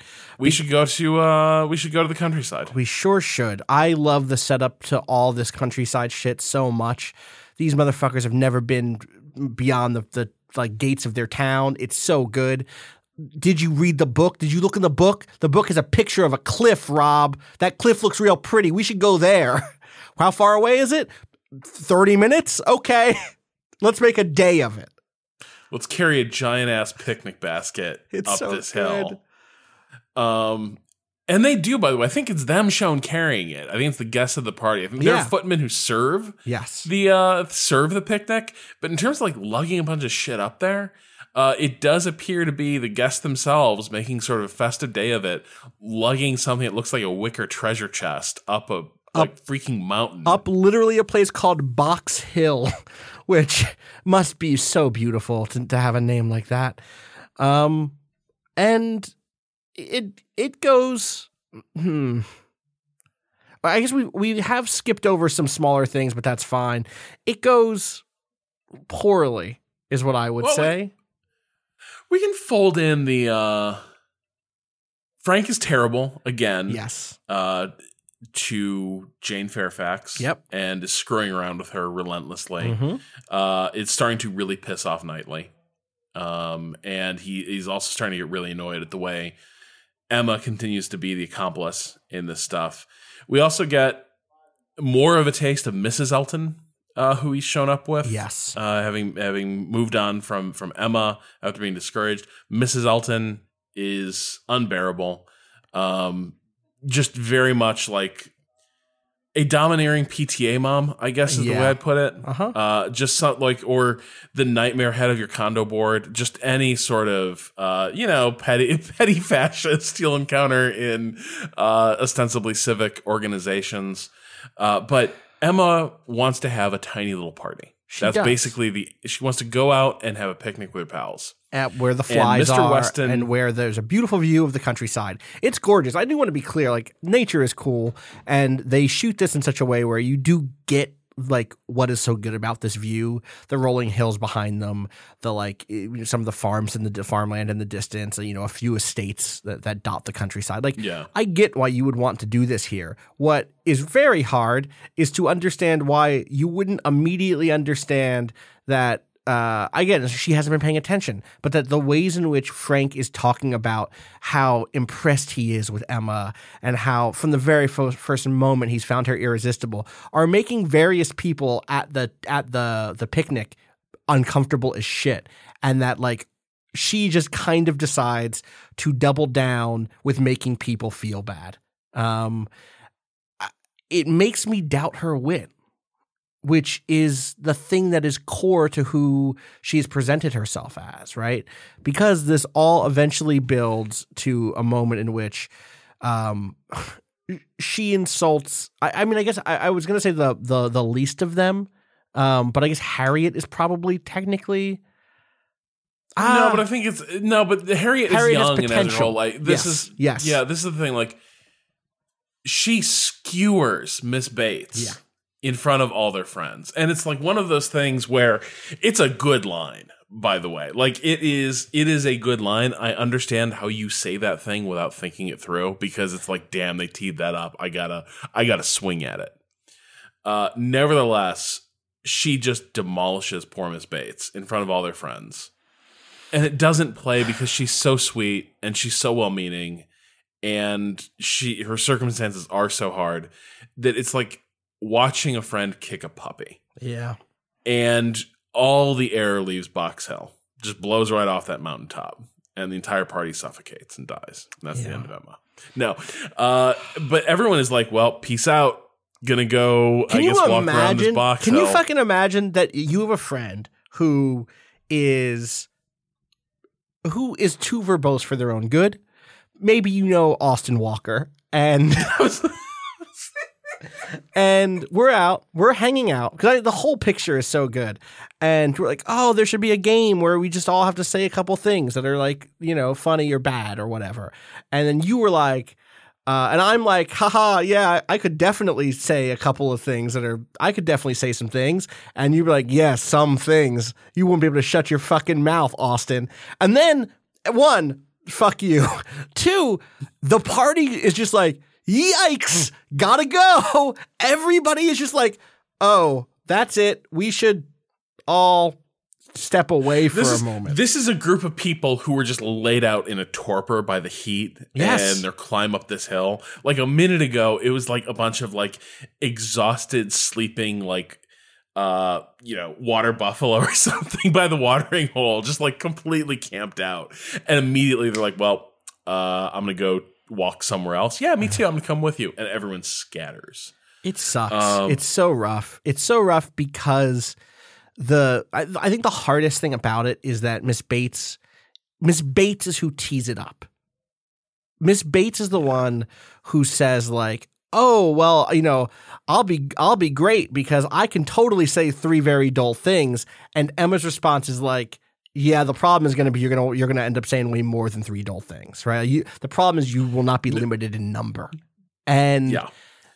it is when someone is already being uh, self deprecating in that way, the response, especially someone who has lost what they had once and whose presence probably makes them feel some small, like the reason she makes that joke is because she doesn't feel like she belongs in this crowd anymore. And she has to nod at that in order to feel okay being there. You know what it is? It's like when like when you're poor and you're out with wealthier Yes, friends, yes. you're out at dinner and you know you can't afford the food yes. and somebody is just like you know what? I'll cover you. But instead of saying that, they say something like, "We both know you don't have the fucking money." Yeah, exactly. I've this. been there so many Yeah. times. That's what it is. It's like on the one hand, you were including this person, but also, man, you took this moment to really like call out the fact that you don't fit with us anymore. We don't really like you. Yeah, yeah. And Do it's, we- it's just a brutal moment. Do we want to play the poorly done Emma scene or Um, badly done Emma scene rather? It's only yeah, a I think minute thirty. should. It's, it's short It's a crucial scene. and it's crucial. I'm going to send it over to you, Kato. Um, can you do that, Kato? Let me cue it up. What are you? Um, what chat or what thing are you on? Just directly to you. All right, I'll send both to both of you so you're on the same video. Nope, not watching Split. No, we're not watching Split. We did that. This thing really wants me to watch Split again. Don't. Did you buy it? Where, where is Emma? I linked you. I linked No, I you. rented it. I linked you the video that we should just click go at. That way we're linked up. Oh, okay. Uh, yeah. All right. When should I start it? Uh, we'll count you in. Ready? Yep. Uh, do you have the volume on Kato?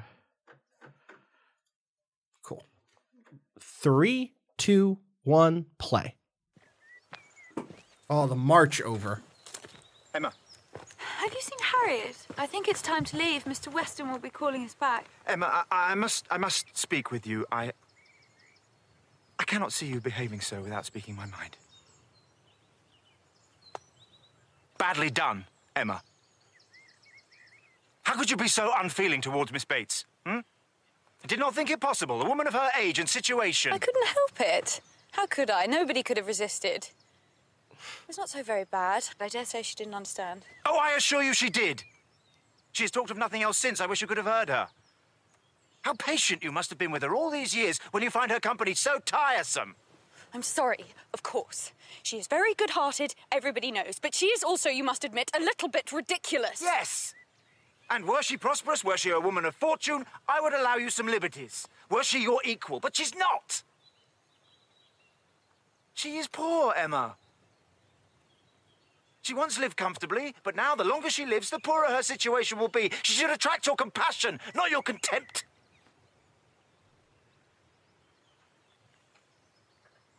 This was badly done, Emma.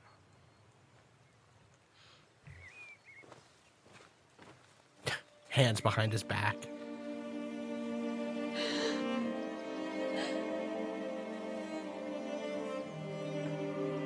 Scene's pretty good in uh, the '96 version too. What is the version of that? No, it's basically it's it's actually very similar. Okay. right. So they they ended up coming down on very similar readings. I would say the '96 ver- version is even a little more heated. Ooh, interesting. um, because Paltrow plays it off more as so Garai. You can tell clearly knows on some level she she knows she fucked up, Right. but like doesn't really want to face the degree to which she just overstepped. Paltrow plays it off as Emma is so self absorbed that really it does didn't even register with her interesting. how vicious she'd been. Yeah. and so Knightley just like blows his stack at that point. Uh, because like it's it, like the that version's Emma doesn't even really get that there was an offense given. Ugh. Um, that seems impossible to watch because at yeah. least this one like there is the degree to which even as they return to even as as Knightley walks up she is like I think it's time to go. And she might not think that she has a f- that her offense matters in the long run but she understands what happened to that party and why. Um Yeah. and and like that opens her up in such a way that she could that that he doesn't need to go off all that way you know? It's more of like you I know what you've done you know? Or you know better I think I think one good thing about the way in general the relationship is built around sparring a Mhm. lot and arguing is that it does feel to me less like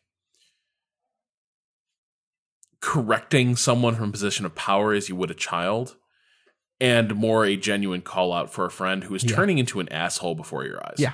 Like that is the arc of the story, right? Is that this isn't he is watching a young girl turn into a, you know, risk turning into a bad woman. Right. Right. This is not a Lydia Bennet who like, oh, we must correct her her uh, you know, morals and uh conduct. It is more, I know you know better and you are choosing yeah to be a dick. yeah And we have all needed to have that told to us at some point, probably, and we've all had to tell that. To, but the question is, not everyone is lucky enough to get that message at the right moment from the right person, um, and not everyone is lucky enough to be able to bring it across in the right way and actually like have it land. Um, And I think part I of think- that is like part of that does, like you said, come from the fact that their relationship is one that's already about the two of them pushing on who the other is in order that they come around to their to their view of the world.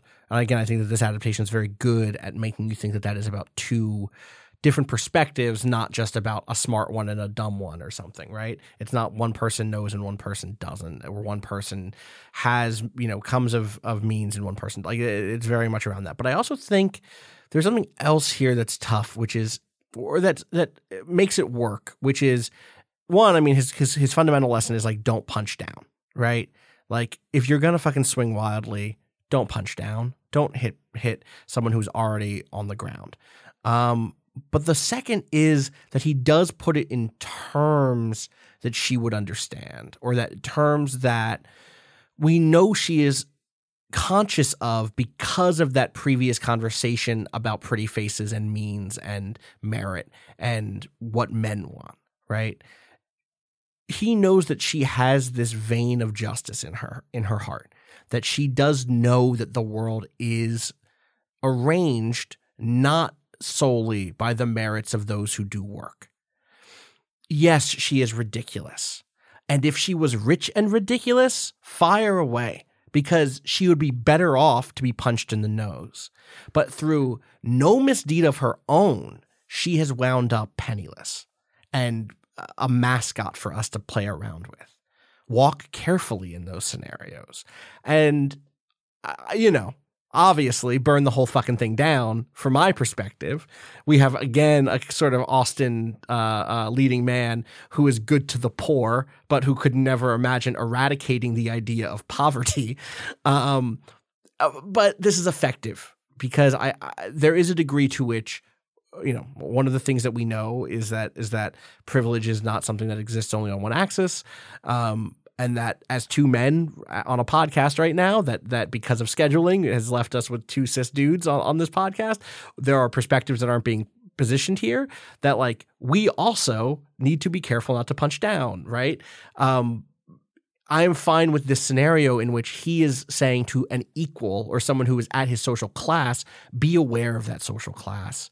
And and it's coming from a place in which he knows she is aware of that social class because she knows that the game is rigged too.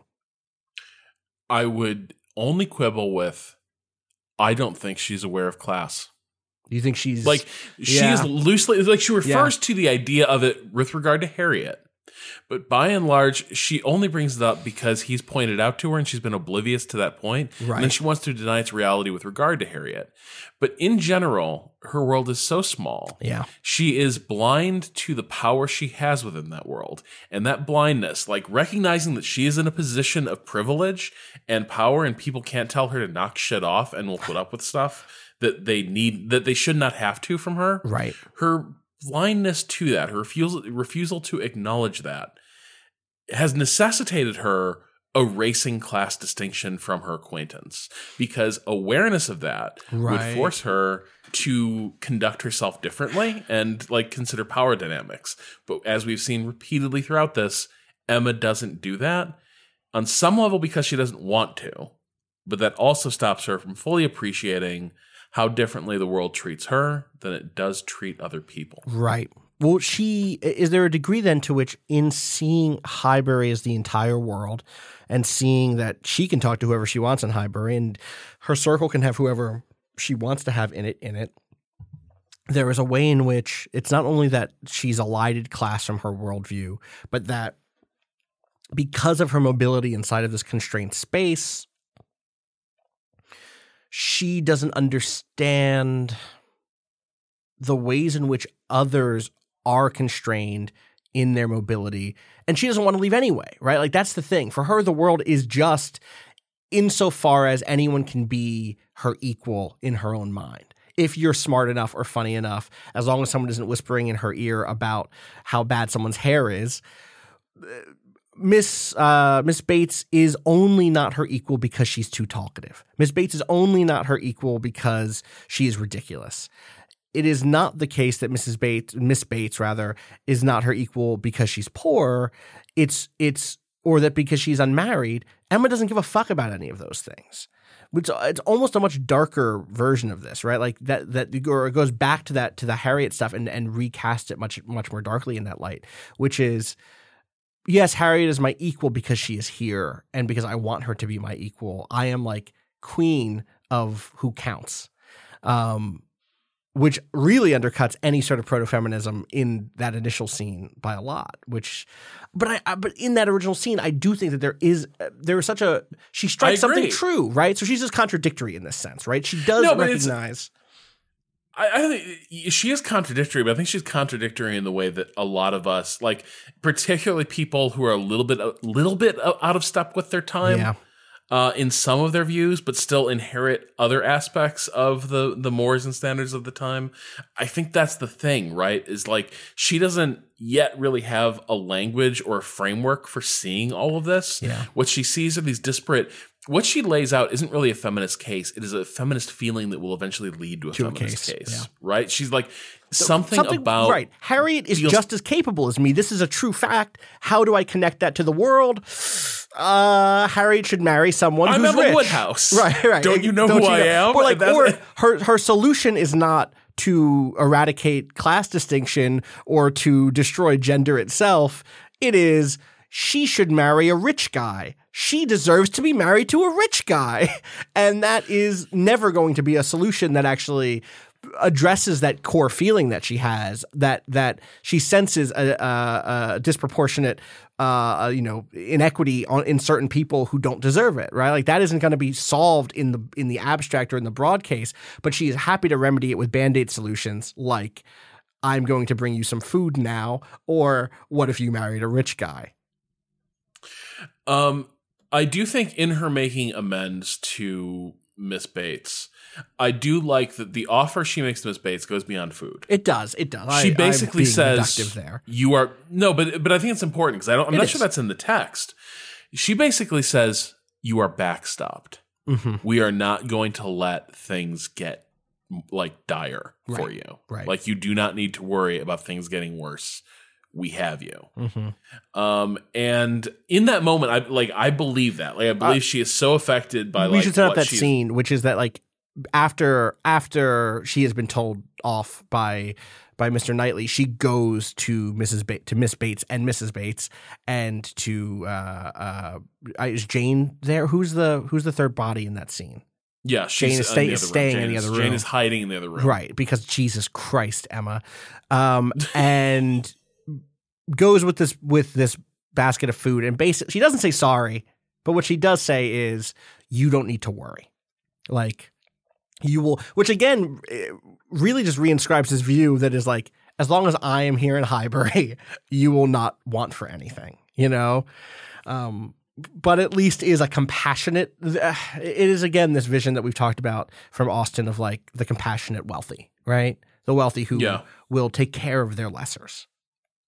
Though, does it also imply a kind of basic income guarantee? hmm. Like who? They don't have the language for it yet. No. But I don't know. Maybe this Emma is like, you know, maybe what we should just do is directly fund them, and instead of just giving them food, just give them money. Just give them And, money. Like, yeah.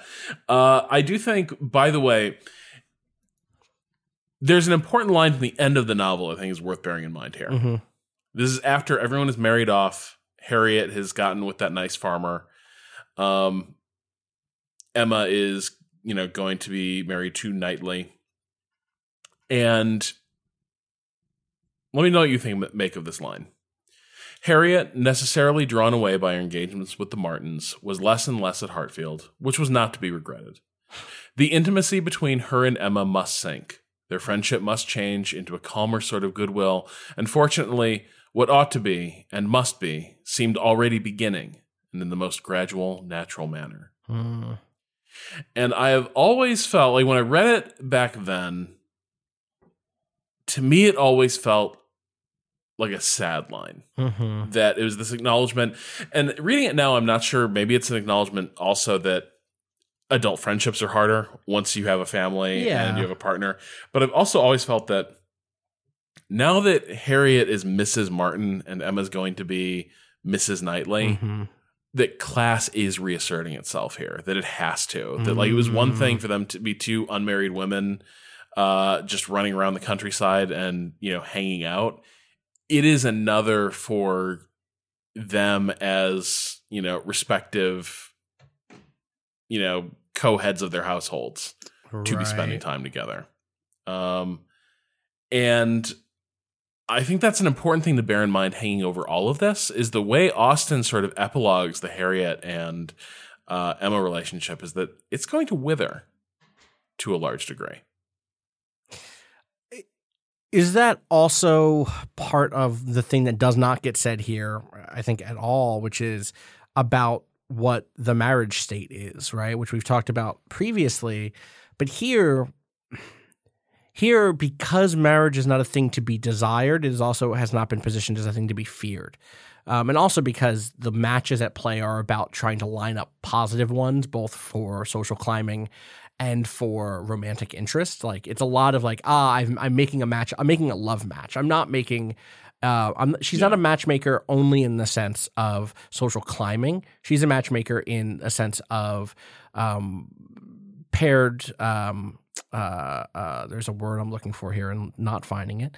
Um, paired character, right? Like ah, these two make a, make a good couple in in the contemporary sense of good couple, not simply the, the a good pairing of of you know social standing and and something that's beneficial for both both households. Um, and I wonder if here, on top of the the class assertion, which you're not wrong about, there is also what is natural is that the house is complete. We no longer need these extraneous pairings.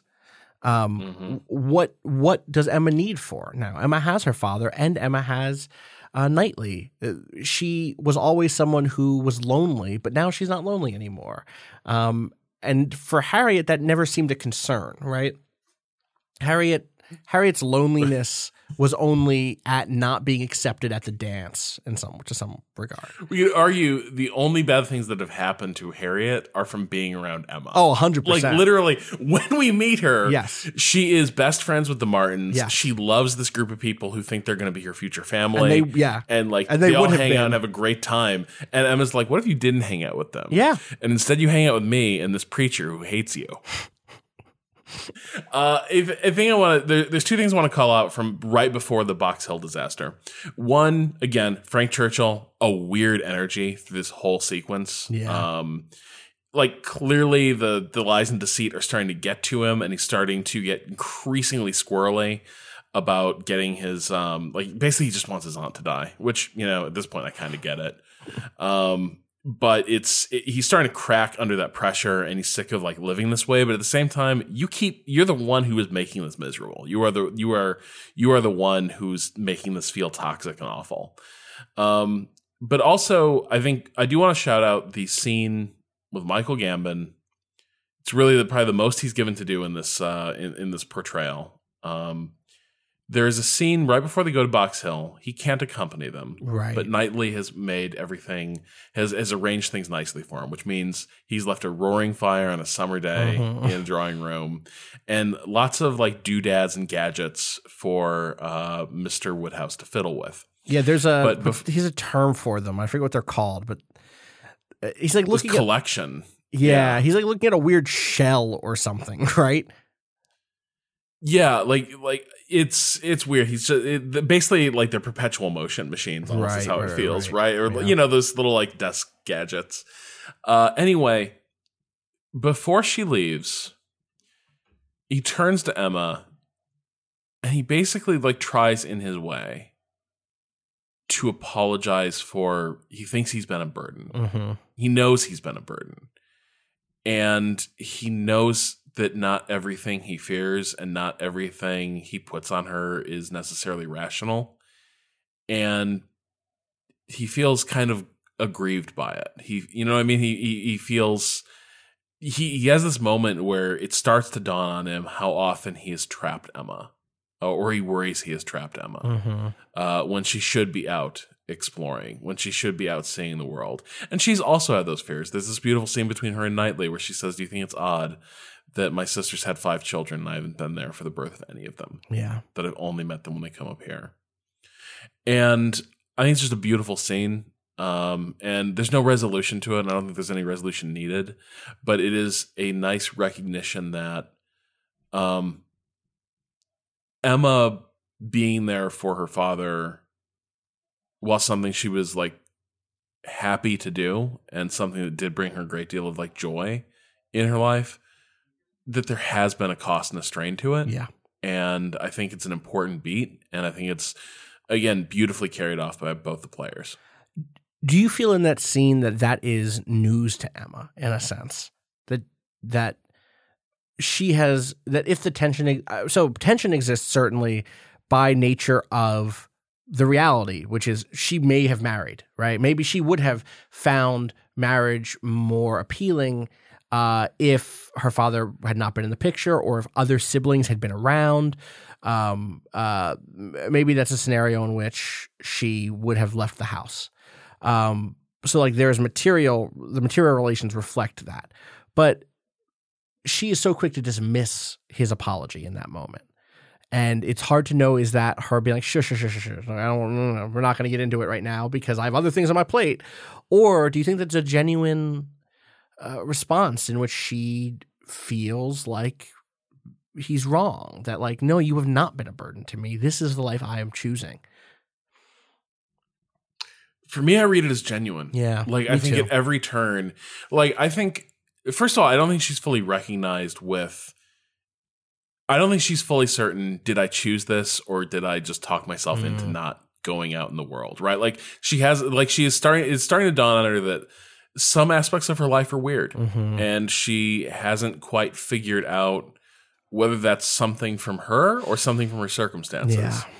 Um, so I'm not sure she's completely solved that for herself, but I think the thing I don't doubt for a minute is that by and large she has been happy. Um, you know, and she does love being there for her father. And and importantly here, the other most important person in the world has been Knightley. Right. And he's always been there. You know what I mean? Like she has been she's been somewhat lonely. She hasn't been given the opportunities to travel or she's not taken those opportunities. Mm-hmm. But she's been happy and had a lot of joy and companionship. And you can't say that for every life lived. so she goes and says, you know, don't worry about about Miss Fairfax's future. Don't worry about your future. To Miss Bates, like you have friends in Highbury, right? Like we're we are good. You're, everyone's going to be good. And she goes home and sees Mr. Knightley talking to her father, and in her mind, uh, you know, kind of the whole thing is like, I've gone, I've made it right with Miss Bates. I am ready to like make all good with with Mr. Knightley. And this is when she learns that he is leaving. That that he is going to to go away on a substantial trip uh, for some amount of time. Um, he'd been planning it for a while. Um, did, does he specifically say London, or am I projecting that? No, he's going to go visit his brother. Oh, you're right. Where is wait? Where is his brother? Is his brother in In London. In London which again So, is okay. not that far away. Real quick, just a quick thing about the Knightleys. Yes. I have this strong sensation. Donwell seems well cared for, but also old, a Yeah. little bit gloomy, Unloved. a little bit worn. Yeah. Yeah. And I have this feeling that like Knightley feels a little stuck at Donwell. Mm-hmm. Like he like he has to be the guy who like is in the big house and like managing the estate. But his brother, you get the sense, has gone into trade. Yeah. His brother is off like being a businessman in the city and like doing pretty well for himself and like having this really like rich, full personal life with tons of kids. Mm-hmm. Um, as, as we have seen, uh, you know, from the start, uh, the guy's just a love god, really, uh, just uh, out of control. But it's interesting to me the way that, like, in a weird way, uh, Knightley's brother, who's gone to the city with with Is- Isabel, uh, seems to be living a very modern life in some ways. You know, minivan full of kids, family vacations, uh, and you know, getting a getting a business going. Mm-hmm. And Knightley's home feels a little bit like a tomb. Not a not, you know not a bad one, No. but it does feel a little airless. there is and like part of the thing that's funny about that is he goes to see his brother and he carries that with him or at least maybe one of the things he learns is like that attitude about the world is not caught only in Donwell, right? It is there's the great moment in which uh, uh, uh, his sister-in-law um, says like you're not yourself. You don't you haven't been like you didn't go over to our friend's place for dinner. You and the the boys didn't go hunt frogs in the near the river or whatever. Um, you're normally you're normally not like this. Uh, and there he is in that he Dun Donwell came with him. I keep wanting to say Dunwall. This is a real problem. Uh, but no, which I again speaks to the Dunwall Donwell uh, uh, connection. Um, there is he is he has been he has carried that dourness and the feeling of dead endedness with with him. I, I here part of what I get part of the vibe that I get from Emma and Knightley is these are two people who have known their whole lives that they would be married and have fought as hard as they can to find a different way forward and have almost hmm. done it. And now facing those other realities and and facing also the possibility that increasingly through the rest of the story that that inevitability seems suddenly so less inevitable they have had to like think about what their futures are. And also they haven't pulled the trigger. They could have pulled the trigger eh, for years and didn't, and are now kind of like there is something like um, there is a degree of of uh, uh, uh, frustration over the deferment of this decision. When something feels inevitable like that, like uh, yeah, one of these years, one of these years will settle down. Of course, Emma and I will settle down. Of course, Knightley is always in my back pocket. We can play the field a little bit. We can have fun. We can be, we can be grown in this way. To suddenly have that thing seem like it may not come together, and to suddenly seem this thing that seemed inevitable seem necessary or seem like it was actually maybe the best option instead of just the one. Like by coincidence you happened to be with someone your whole life who was fantastic and you didn't pull the trigger on that and you thought that you might find something better and now you've seen what the you've seen who the fuck Frank Churchill is and wished that he'd stayed away for another 20 years actually. Um everything feels so fraught and I I think it sits on him most. I mean, obviously, she we get a great scene of her in tears in her bedroom after he leaves, as the like the sun slowly, painstakingly like rises over her. Uh, it's rough. It's great. Oh my god, the scene where Harriet reveals that it's Knightley she's oh, interested in. Oh, that scene is great. The uh, Garai's performance there where she is losing her shit but trying not Uh-huh. to like clearly lose it. Like her her repeated like But you wait, no. No, you, you told said- me no. Yeah. like this can't be happening. Like this like literally like her world is shattering right now and she's trying to like keep it together. But the scene ends with her being like that's great. I'm happy I'm for so you. happy I need you." you to leave my home right now. Please. Like leads her to the door and like basically shoves her out of it. Uh-huh. But it is so good because it is you see that moment where like just as Emma is realizing like maybe this is a future she does want to explore, Mm-hmm. it is being ripped from her uh, by her friend who shouldn't, who doesn't even go here. Is kind of Uh-huh. Emma's. Yeah. you know, this none of this would be happening Mhm. if I just stayed away. Uh, it's it's a great moment. Um, I think some of the like potential flash forwards are a little hokey for me. We get like the vision of her and Mr. Knightley with a baby and her. You think, well, no, that was that was oh, that was not. You're right. That is not. You're right. That's I was of reading the uh, other Knightley kids. You're right. Uh, You're the, right. The the niece or nephew. You're right. Um, but the ones where like he is back at Donwell and he Mhm. imagines it. Although I guess crucially, when he imagines it with when anyone imagines Knightley being happy in Donwell, Mhm. the home is filled with life and new decoration Yeah, yeah, and yeah. a different light rather than sort of the cold like museum like quality Right. uh, that it has has with him. But it is a bit hokey. It is. Well, and then so finally we get the final proposal that she you know, maybe I don't maybe I don't mind the bit earlier where she doesn't let Harriet say the name because she does it a fucking again. She does it again. He comes over and is like, I gotta tell you something. He comes back. He's in such bad sorts in London. He returns. He goes to to uh Hart Hartley, Hartford, whatever the name of Emma's Hartfield. Hartfield, uh, and is like, "Hey, I got a secret to tell you. Uh, you know, um, oh, first of all, he's like, "Oh, hey, did you hear about about Frank Churchill's dead dead aunt?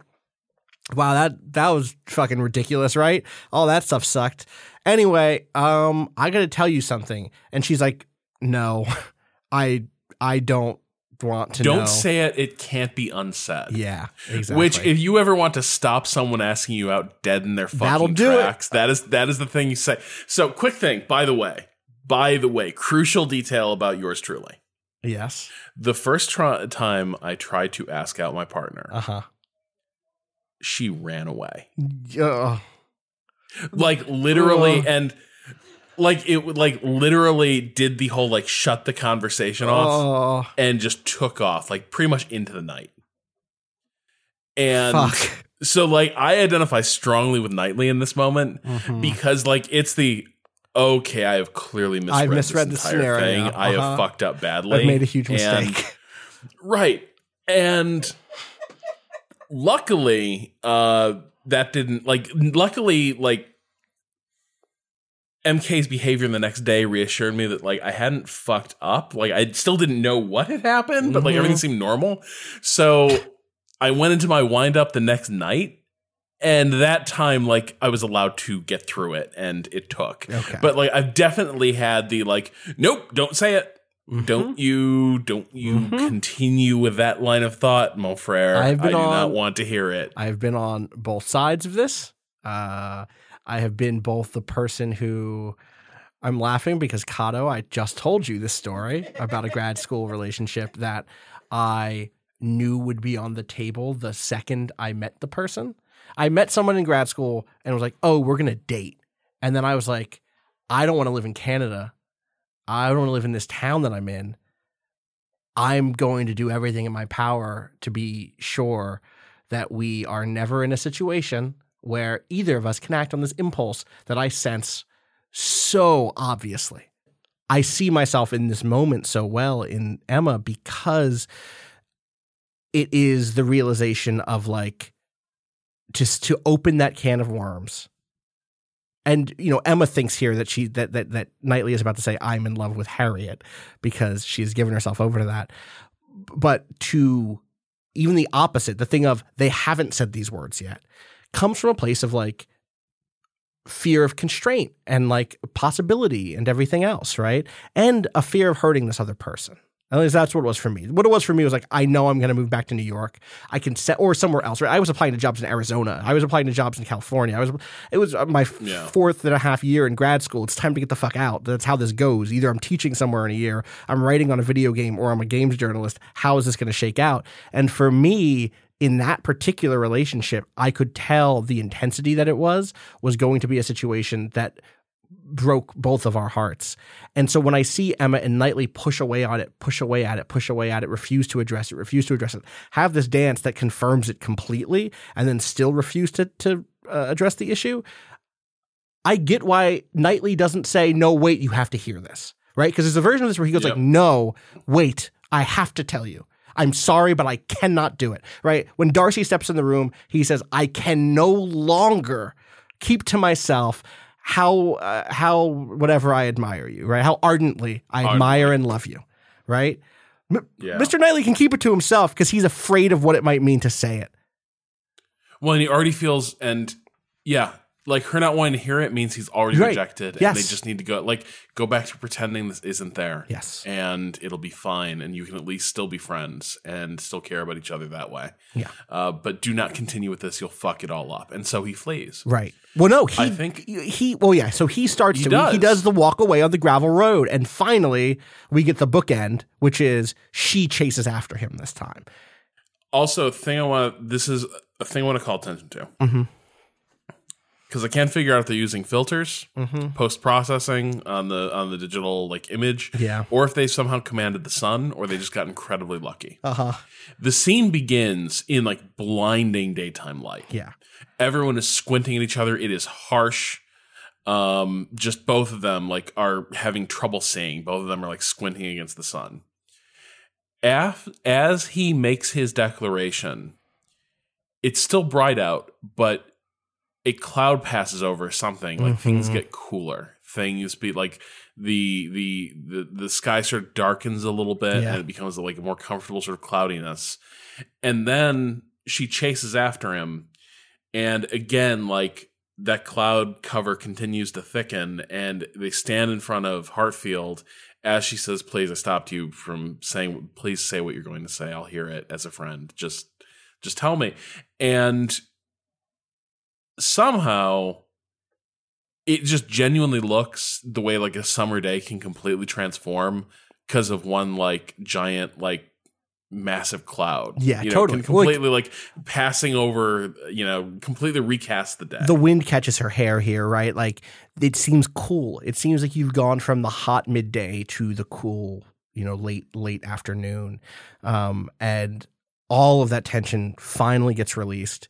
Um, and you know his his I love his confession, right? Because his confession of love is just like. So tell me, have I no chance of succeeding? Right? It is not even because at this point it's been recontextualized in her saying, I don't want to hear it. Right? So for him, he's like, Am I wasting my time? Basically, like it's always been this. It was always going to be this. You know, I don't know how to make speeches. like what are we doing? and I love you too much to even make one. Right, Like that's right. and it's a great line, right? Like Right, if I loved you this is less, something, I might be able to talk more. Big mood. Yeah. Yeah.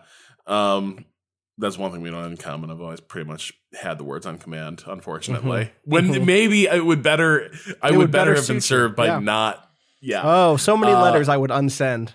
Rob Zach. Oh, so handwritten many. letters, handwritten. Of course. Of course. Yeah, man. Of course. Of course. Oh yeah, no, there's uh there there are drawers full of letters that were left behind long ago. Ugh. Uh gotta dump them. Gotta get rid of them. Anyway, gotta get rid of them. But I did Some man, email accounts I'm also glad I don't have anymore.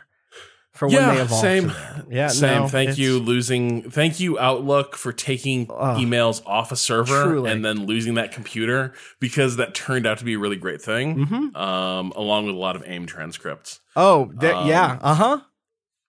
Yeah. Uh, but no, uh, shout outs though to being that asshole like in the 2000s who was like, give me your, give me your physical address. I need to will, send you something. I will correspond with you. I need to send you a letter and a mixtape I burned. Yes. Oh my God. I sent good letters. I sent good mixtapes. I sent good Uh, both, but yeah. But it's great. So she realizes that he's in love with her. Um, she does not know what to say, and she like it, it is this way in the book, and it plays well really here. She is so happy she does not know how to respond, and so long after all doubt is removed from the scene, Knightley is still not sure where he stands. yeah. Uh, and he sort of like very cautiously like comes in for a kiss, and it's a beautiful scene. And bam, hard cut to her running It's into his so bad. into It's his so office rough. in Dunwall. Wait, Donwell. no, cancel it all. we can't. it's, it's I love you, but I couldn't possibly break my father's heart by marrying you. by marrying you and moving next door. yeah, no, it's it's so good. It's so good. And he was like, "Yeah, no, I've I thought about that. It's covered. Here's here's the deal." We're gonna live there. Um, which this is, boy, this is a heroic move. I gotta say, yeah. Uh huh. like that house isn't that big. Like it's, it's like it's clearly a nice house. Yes. it is clearly like a gorgeous, like small mansion, but it's not kind of the rambling castle that Donwell is. No. and also like Emma's dad seems like he might be a lot. He does. Well, and and I guess he tacitly admits this. He's like, "Look, I might walk back to my house Every now a and couple times a then. day for my health, but like, look, I get it. You need, you know, you need a place for your board games. There's a, a another great little moment there where uh they walk back over to to Hartfield and like you don't even you know they're about to have the conversation with her father and you just get the shot from behind Emma's back as he reaches over and grabs her hand hidden behind them and that's just another great little touch. There's so many good intimate touches Yeah. in this. Like, it is so well acted and directed in that sense. Yeah. Um, and then that's it, right? Like uh, uh, things kind of fade off, you know, as the weddings happen and the there's like final conversation with Frank uh, that's like, you know, hey, That was a thing. that was a thing I did. Haha. I know, I know people are gonna be mad at me. Haha. But I'm I'm good now. My aunt's dead and I get to marry the person I love. Bye. Uh, which is a lot. Um, and then we get the like them going off to their honeymoon, which is yet another cliff facing this time the sea instead of the country. Which, you know, It actually worked for the, the Yeah. when when she realizes where they're going. I, I look the moment got to me. Like the first time, literally to realize it's like the fucking vault dweller Uh-huh. leaving leaving the vault. Right? It's like it's her first time seeing the ocean. Yeah. Like that moment did like actually get me.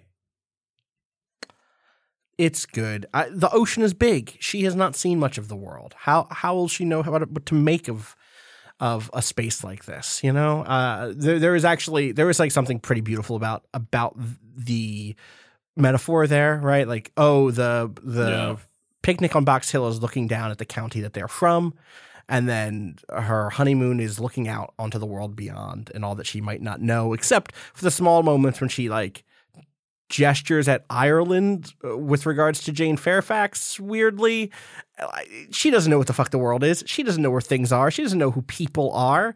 Um, and you you you are left with a great sense of possibility. You know these two make a good team already, and imagine they will make a better one in these final moments, right?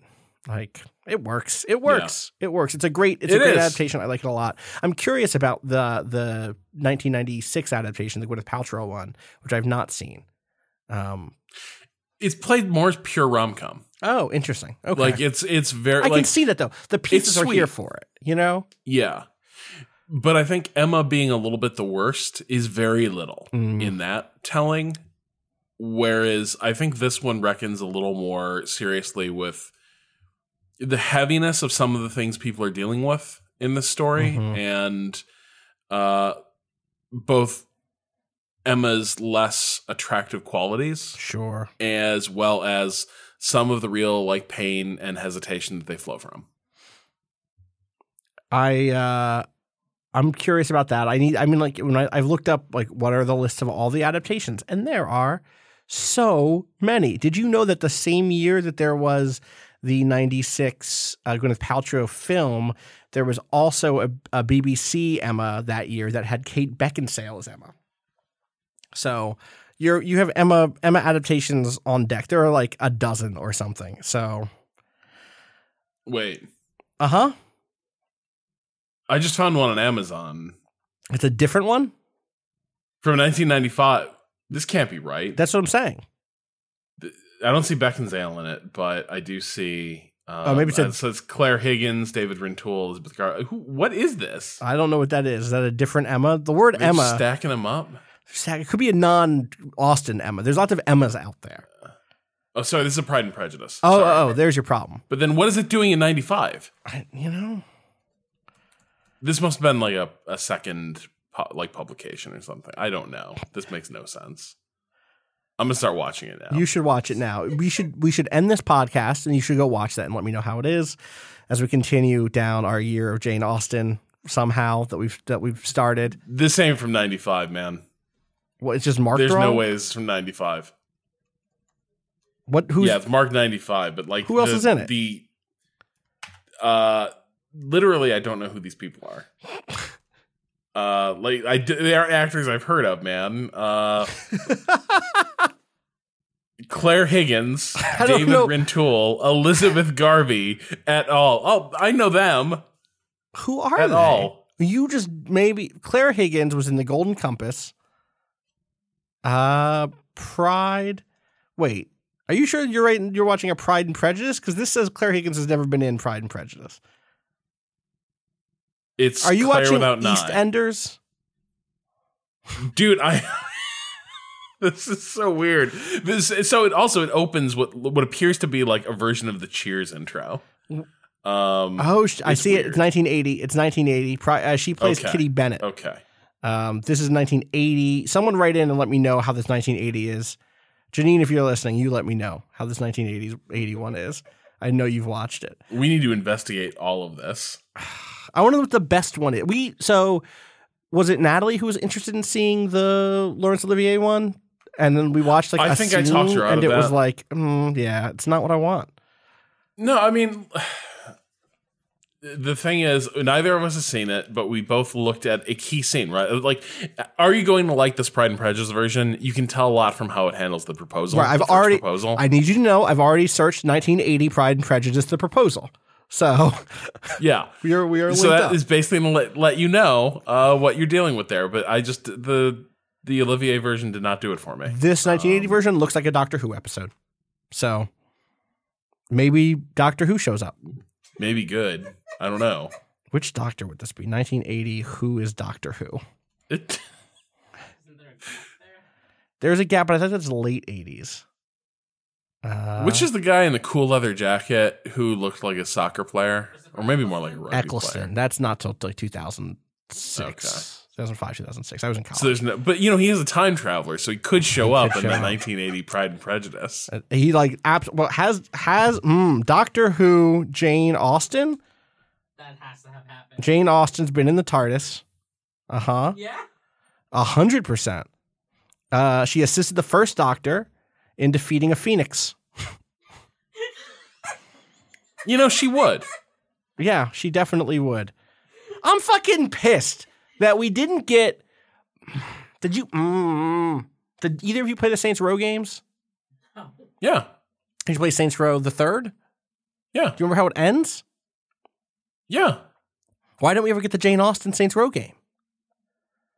Wait, maybe I don't remember how it ends. It ends with you defeating the fucking G.I. Joe guy. And then, and then, And then what? oh, sorry, not the And then third. what? Sorry, four, four, four. Saints No, I didn't. four. I didn't play four because I was kind of done with it by then. Hey, uh, stop listening to this podcast if you don't want me to spoil Saints Row 4.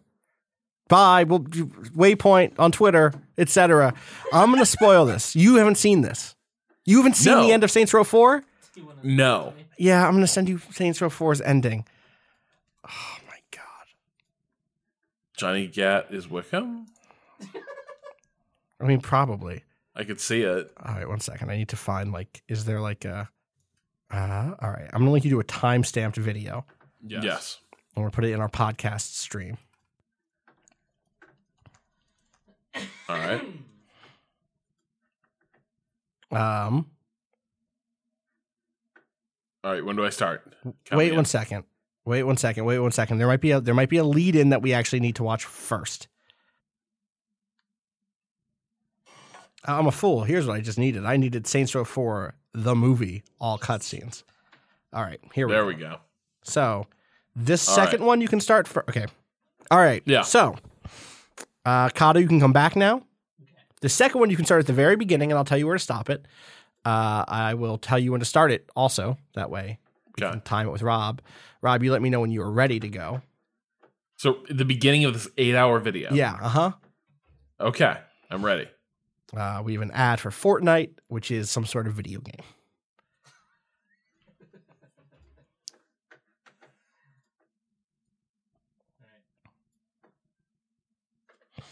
Three, two, one, go.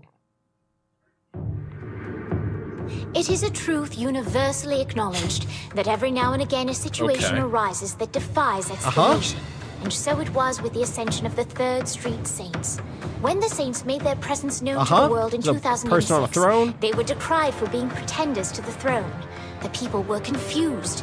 Were the Saints sociopathic killing machines hell bent on destruction? Or puckish rogues living a life of mirth and whimsy? The Saints needed clarity of purpose, and so the course was set. More fun, less mercy killing. This simple choice revitalized Uh-huh. the Saints, transforming them from a degenerate Okay. street gang into beloved pop culture icons. Words anyone could But say. But even then, the Saints were not satisfied. For it's one thing to be revered as a hero, it is another to be a hero. There's a person in a And that, my friends, is where our Thanos journey begins. Yeah. Uh huh. The big. Okay, you can pause here. You can pause. You don't need to see this part. Uh, Okay. Then, then what I need is, I believe you can go to this. You know, I think it depends on what ending you get. So there's some other narration Yeah. similar to that, but you could just load that second video I sent you here. Okay. Um, Let me uh bring that back up. Okay. Uh, yeah. Okay. I was just double checking if there was not a third Yep. video here. All right. Uh, I am at uh, what is the timestamp you're at, Kato? Six thirty-four. Go ahead and, and uh, ready for six thirty-four. Yep. Three, two, one, go. This is dancing, but it's fading out. Uh, actually, bombs over Baghdad just faded in, and that's pretty good. You can't put this part in uh, because we'll get sued. Actually, leave that much in. We can put that much in. I know, it's like three seconds. That's fine. Now there's score. Now there's XP. score. You've unlocked the Iron Saint costume and the mech suit, uh, and you can change the time of the day inside of the simulation. But what's this?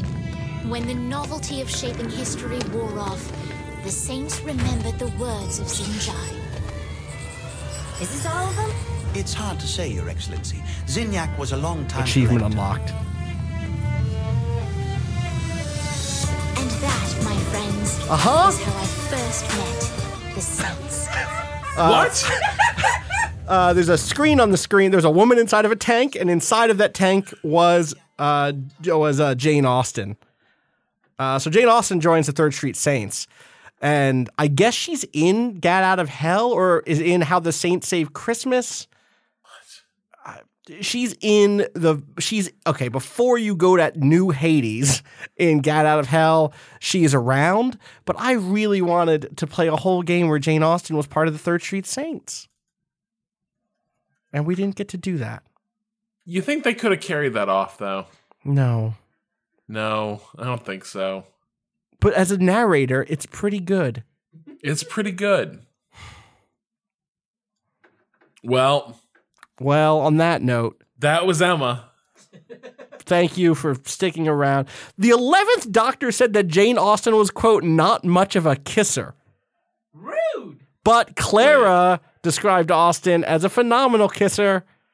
Wait, who? Jane, Clara, Clara? Clara Oswald, please, come on. You know, Clara Oswald. Was she a She's one of the companions. okay? Wait, so there are multiple people who made out with, with Jane Austen and Doctor Who? Yeah. Yeah. Uh huh.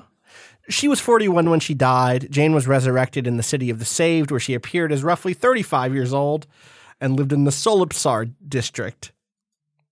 During the Civil War, Jane encouraged her husband, Rex Halidom, to accept Mayor Ignatus's military summons. When Una duplicated Rex during the mission, he worried that Jane would never learn to accept the fact that there were now two of him. Jane and both versions of her husband were consumed by the anonymity and restored to life in the second city of the saved. I'm not sure anyone should be allowed near Jane Austen's memory at this point. I don't know. I, I feel. Hmm. What's weird is like Jane Austen exists in Doctor Who, right? But like Lizzie Bennet doesn't. Right? Right. Because she's fictional. I guess that makes sense. But I would rather see him hang out with Lizzie and Darcy and Knightley than Jane. Yeah. This is the problem. Like, we don't like. I'm not sure we know a ton about Jane Austen's like inner life. Like, we have some like. We know she was a real person and that she kissed Doctor Who. And that's it. Her dad was a uh, priest, a vicar, and she kissed Clara real good. And that's all we know. I read it on the internet. Jane Austen, great novelist, Mm-hmm. ally to Doctor Who. Wow. Clara was interrupted by the 12th Doctor during a lesson about Pride and Prejudice when he corrected her about the date of the writing of the novel. I'm glad Doctor Who is just out here mansplaining as a as a as a vocation. Well, wait, like corrected her in what way? Because there's an argument that She tried to guess about a rendezvous two- she wrote it in two stages. she she tried to guess about a rendezvous between the doctor and the author, but the former countered that he knew that uh, as he had read her biography in a copy of the book. So she was like, "Oh, you know when because y'all were fucking," and he was like, "No, of course not. I just read in the book. That's a lie. That's a lie." That sounds. I don't know. Doctor Who sounds like they could get under control. There is a, a, a fiction. Does that happen a there's lot in novel. Doctor Who? What's that? Where they go out and like romance historical figures. In various ways, yeah. They're time Okay, travelers. that's like a thing they do. Yeah, there's a character here in the uh, or in the hmm, in the novel "Erasing Sherlock," uh, the Doctor Who novel, in which there is a character named Darcy Bennett.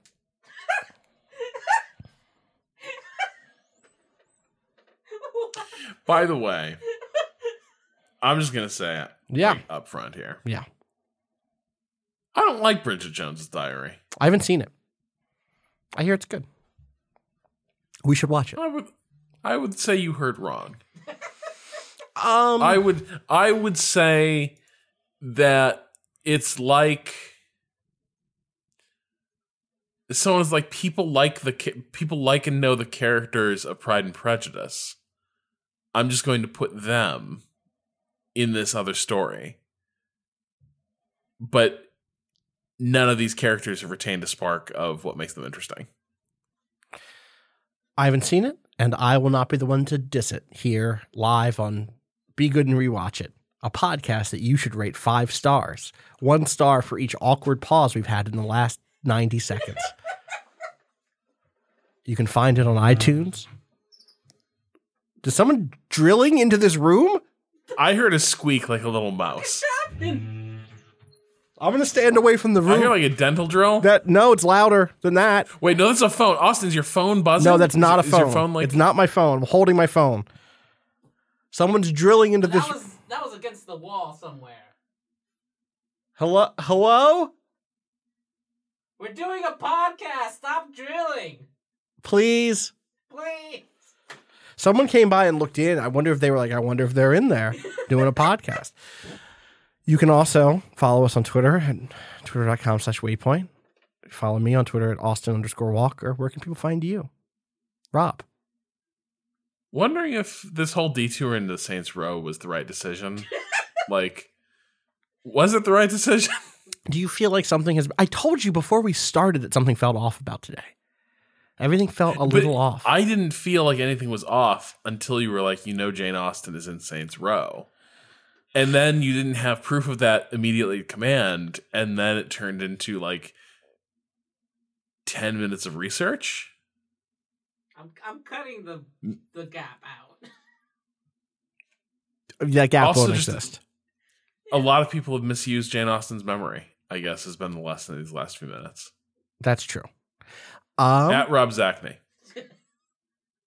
find Kato at a underscore Kato underscore appears. You can find out everything we do at waypoint.zone.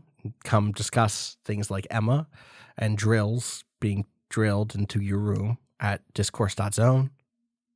Uh, who does which? What's the song, Rob? You you've been hosting this way more often than I have been. Nope, I don't know what the song is. I've asked a couple times. I don't remember. Like, I'm glad we've just committed tracks. to just. There's three tracks Uh-huh.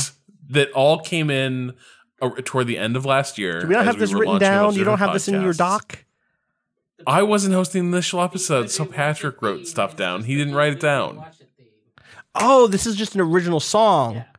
by 2 Mello, Yeah. which you can find out more of. Waypoints is slide asleep. There you go.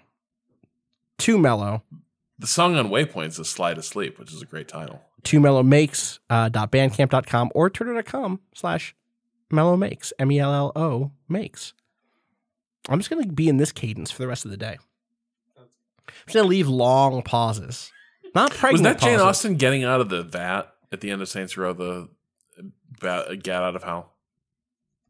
Was that her getting out of the vat? No, she's in Get Out of Hell. Yeah, but sorry, but the, sorry, Saints Row the, the Saints Row four. Yeah. it ends, and she's like, "That's how I met the Saints." Was that her being awakened from that like Halo sleep chamber? Yes, it's her and a bunch of other time people. Okay. people from time. So she never died. The space alien guy came by and was like, I love your books. Get in the vat.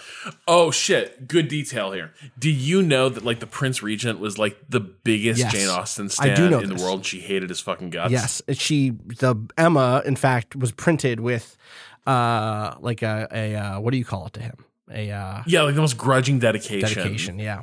Yeah, like Um, but she owned the rights, which is wild. She didn't give up the rights to Emma. She didn't like sell it to a publishing house. She was like, I I got it. I'll publish this and keep the rights forever. Um, and then this was the last book that she published while alive, because then the alien showed up and took her to space and put her in a vat.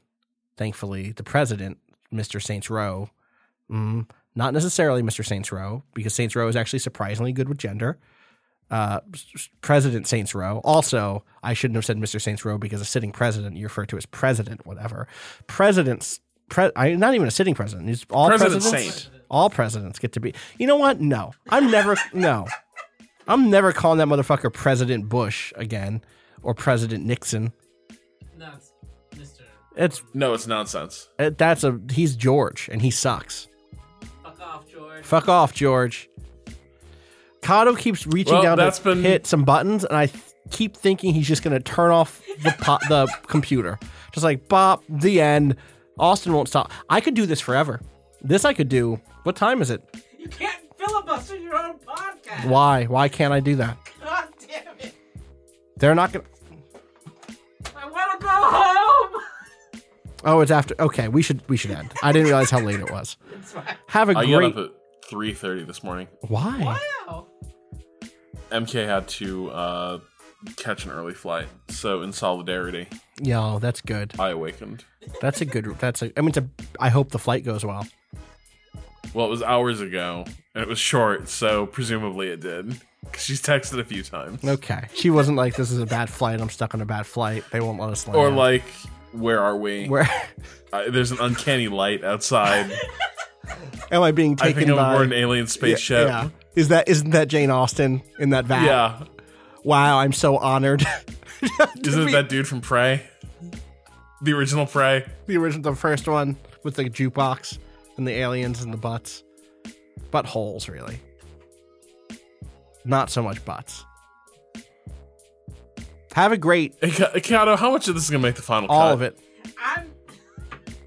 I'm, I, I'm, I'm I'm ambivalent about it. I think we should keep it as proof that we need three people on all these podcasts. I can present that. You to- think that's what that proves? You think that's I think it proves Austin? a number of things. Um, I think one of them is my commitment to avant-garde art. Truly, I'm a vanguard of the podcasting class. shout drill is Anthem? Yeah, that's that's Kato trying to tunnel out of that fucking recording studio. Kato's Kato's digging through the drywall right now as we speak. I hope you've enjoyed this last dive into nonsense. Have a great whatever day this is. We'll be back with the Pride and Prejudice episode you were fully expecting to hear. And you got this instead. Congratulations. Bye.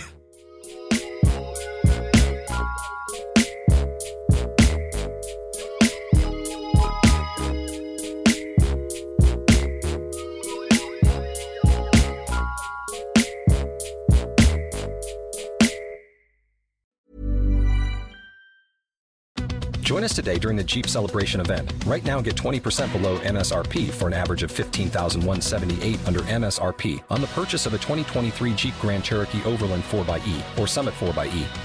Not compatible with lease offers or with any other consumer incentive offers. 15,178 average based on 20% below average MSRP from all 2023 Grand Cherokee Overland 4xE and Summit 4xE models in dealer stock. Residency restrictions apply. Take retail delivery from dealer stock by 4 1. Jeep is a registered trademark.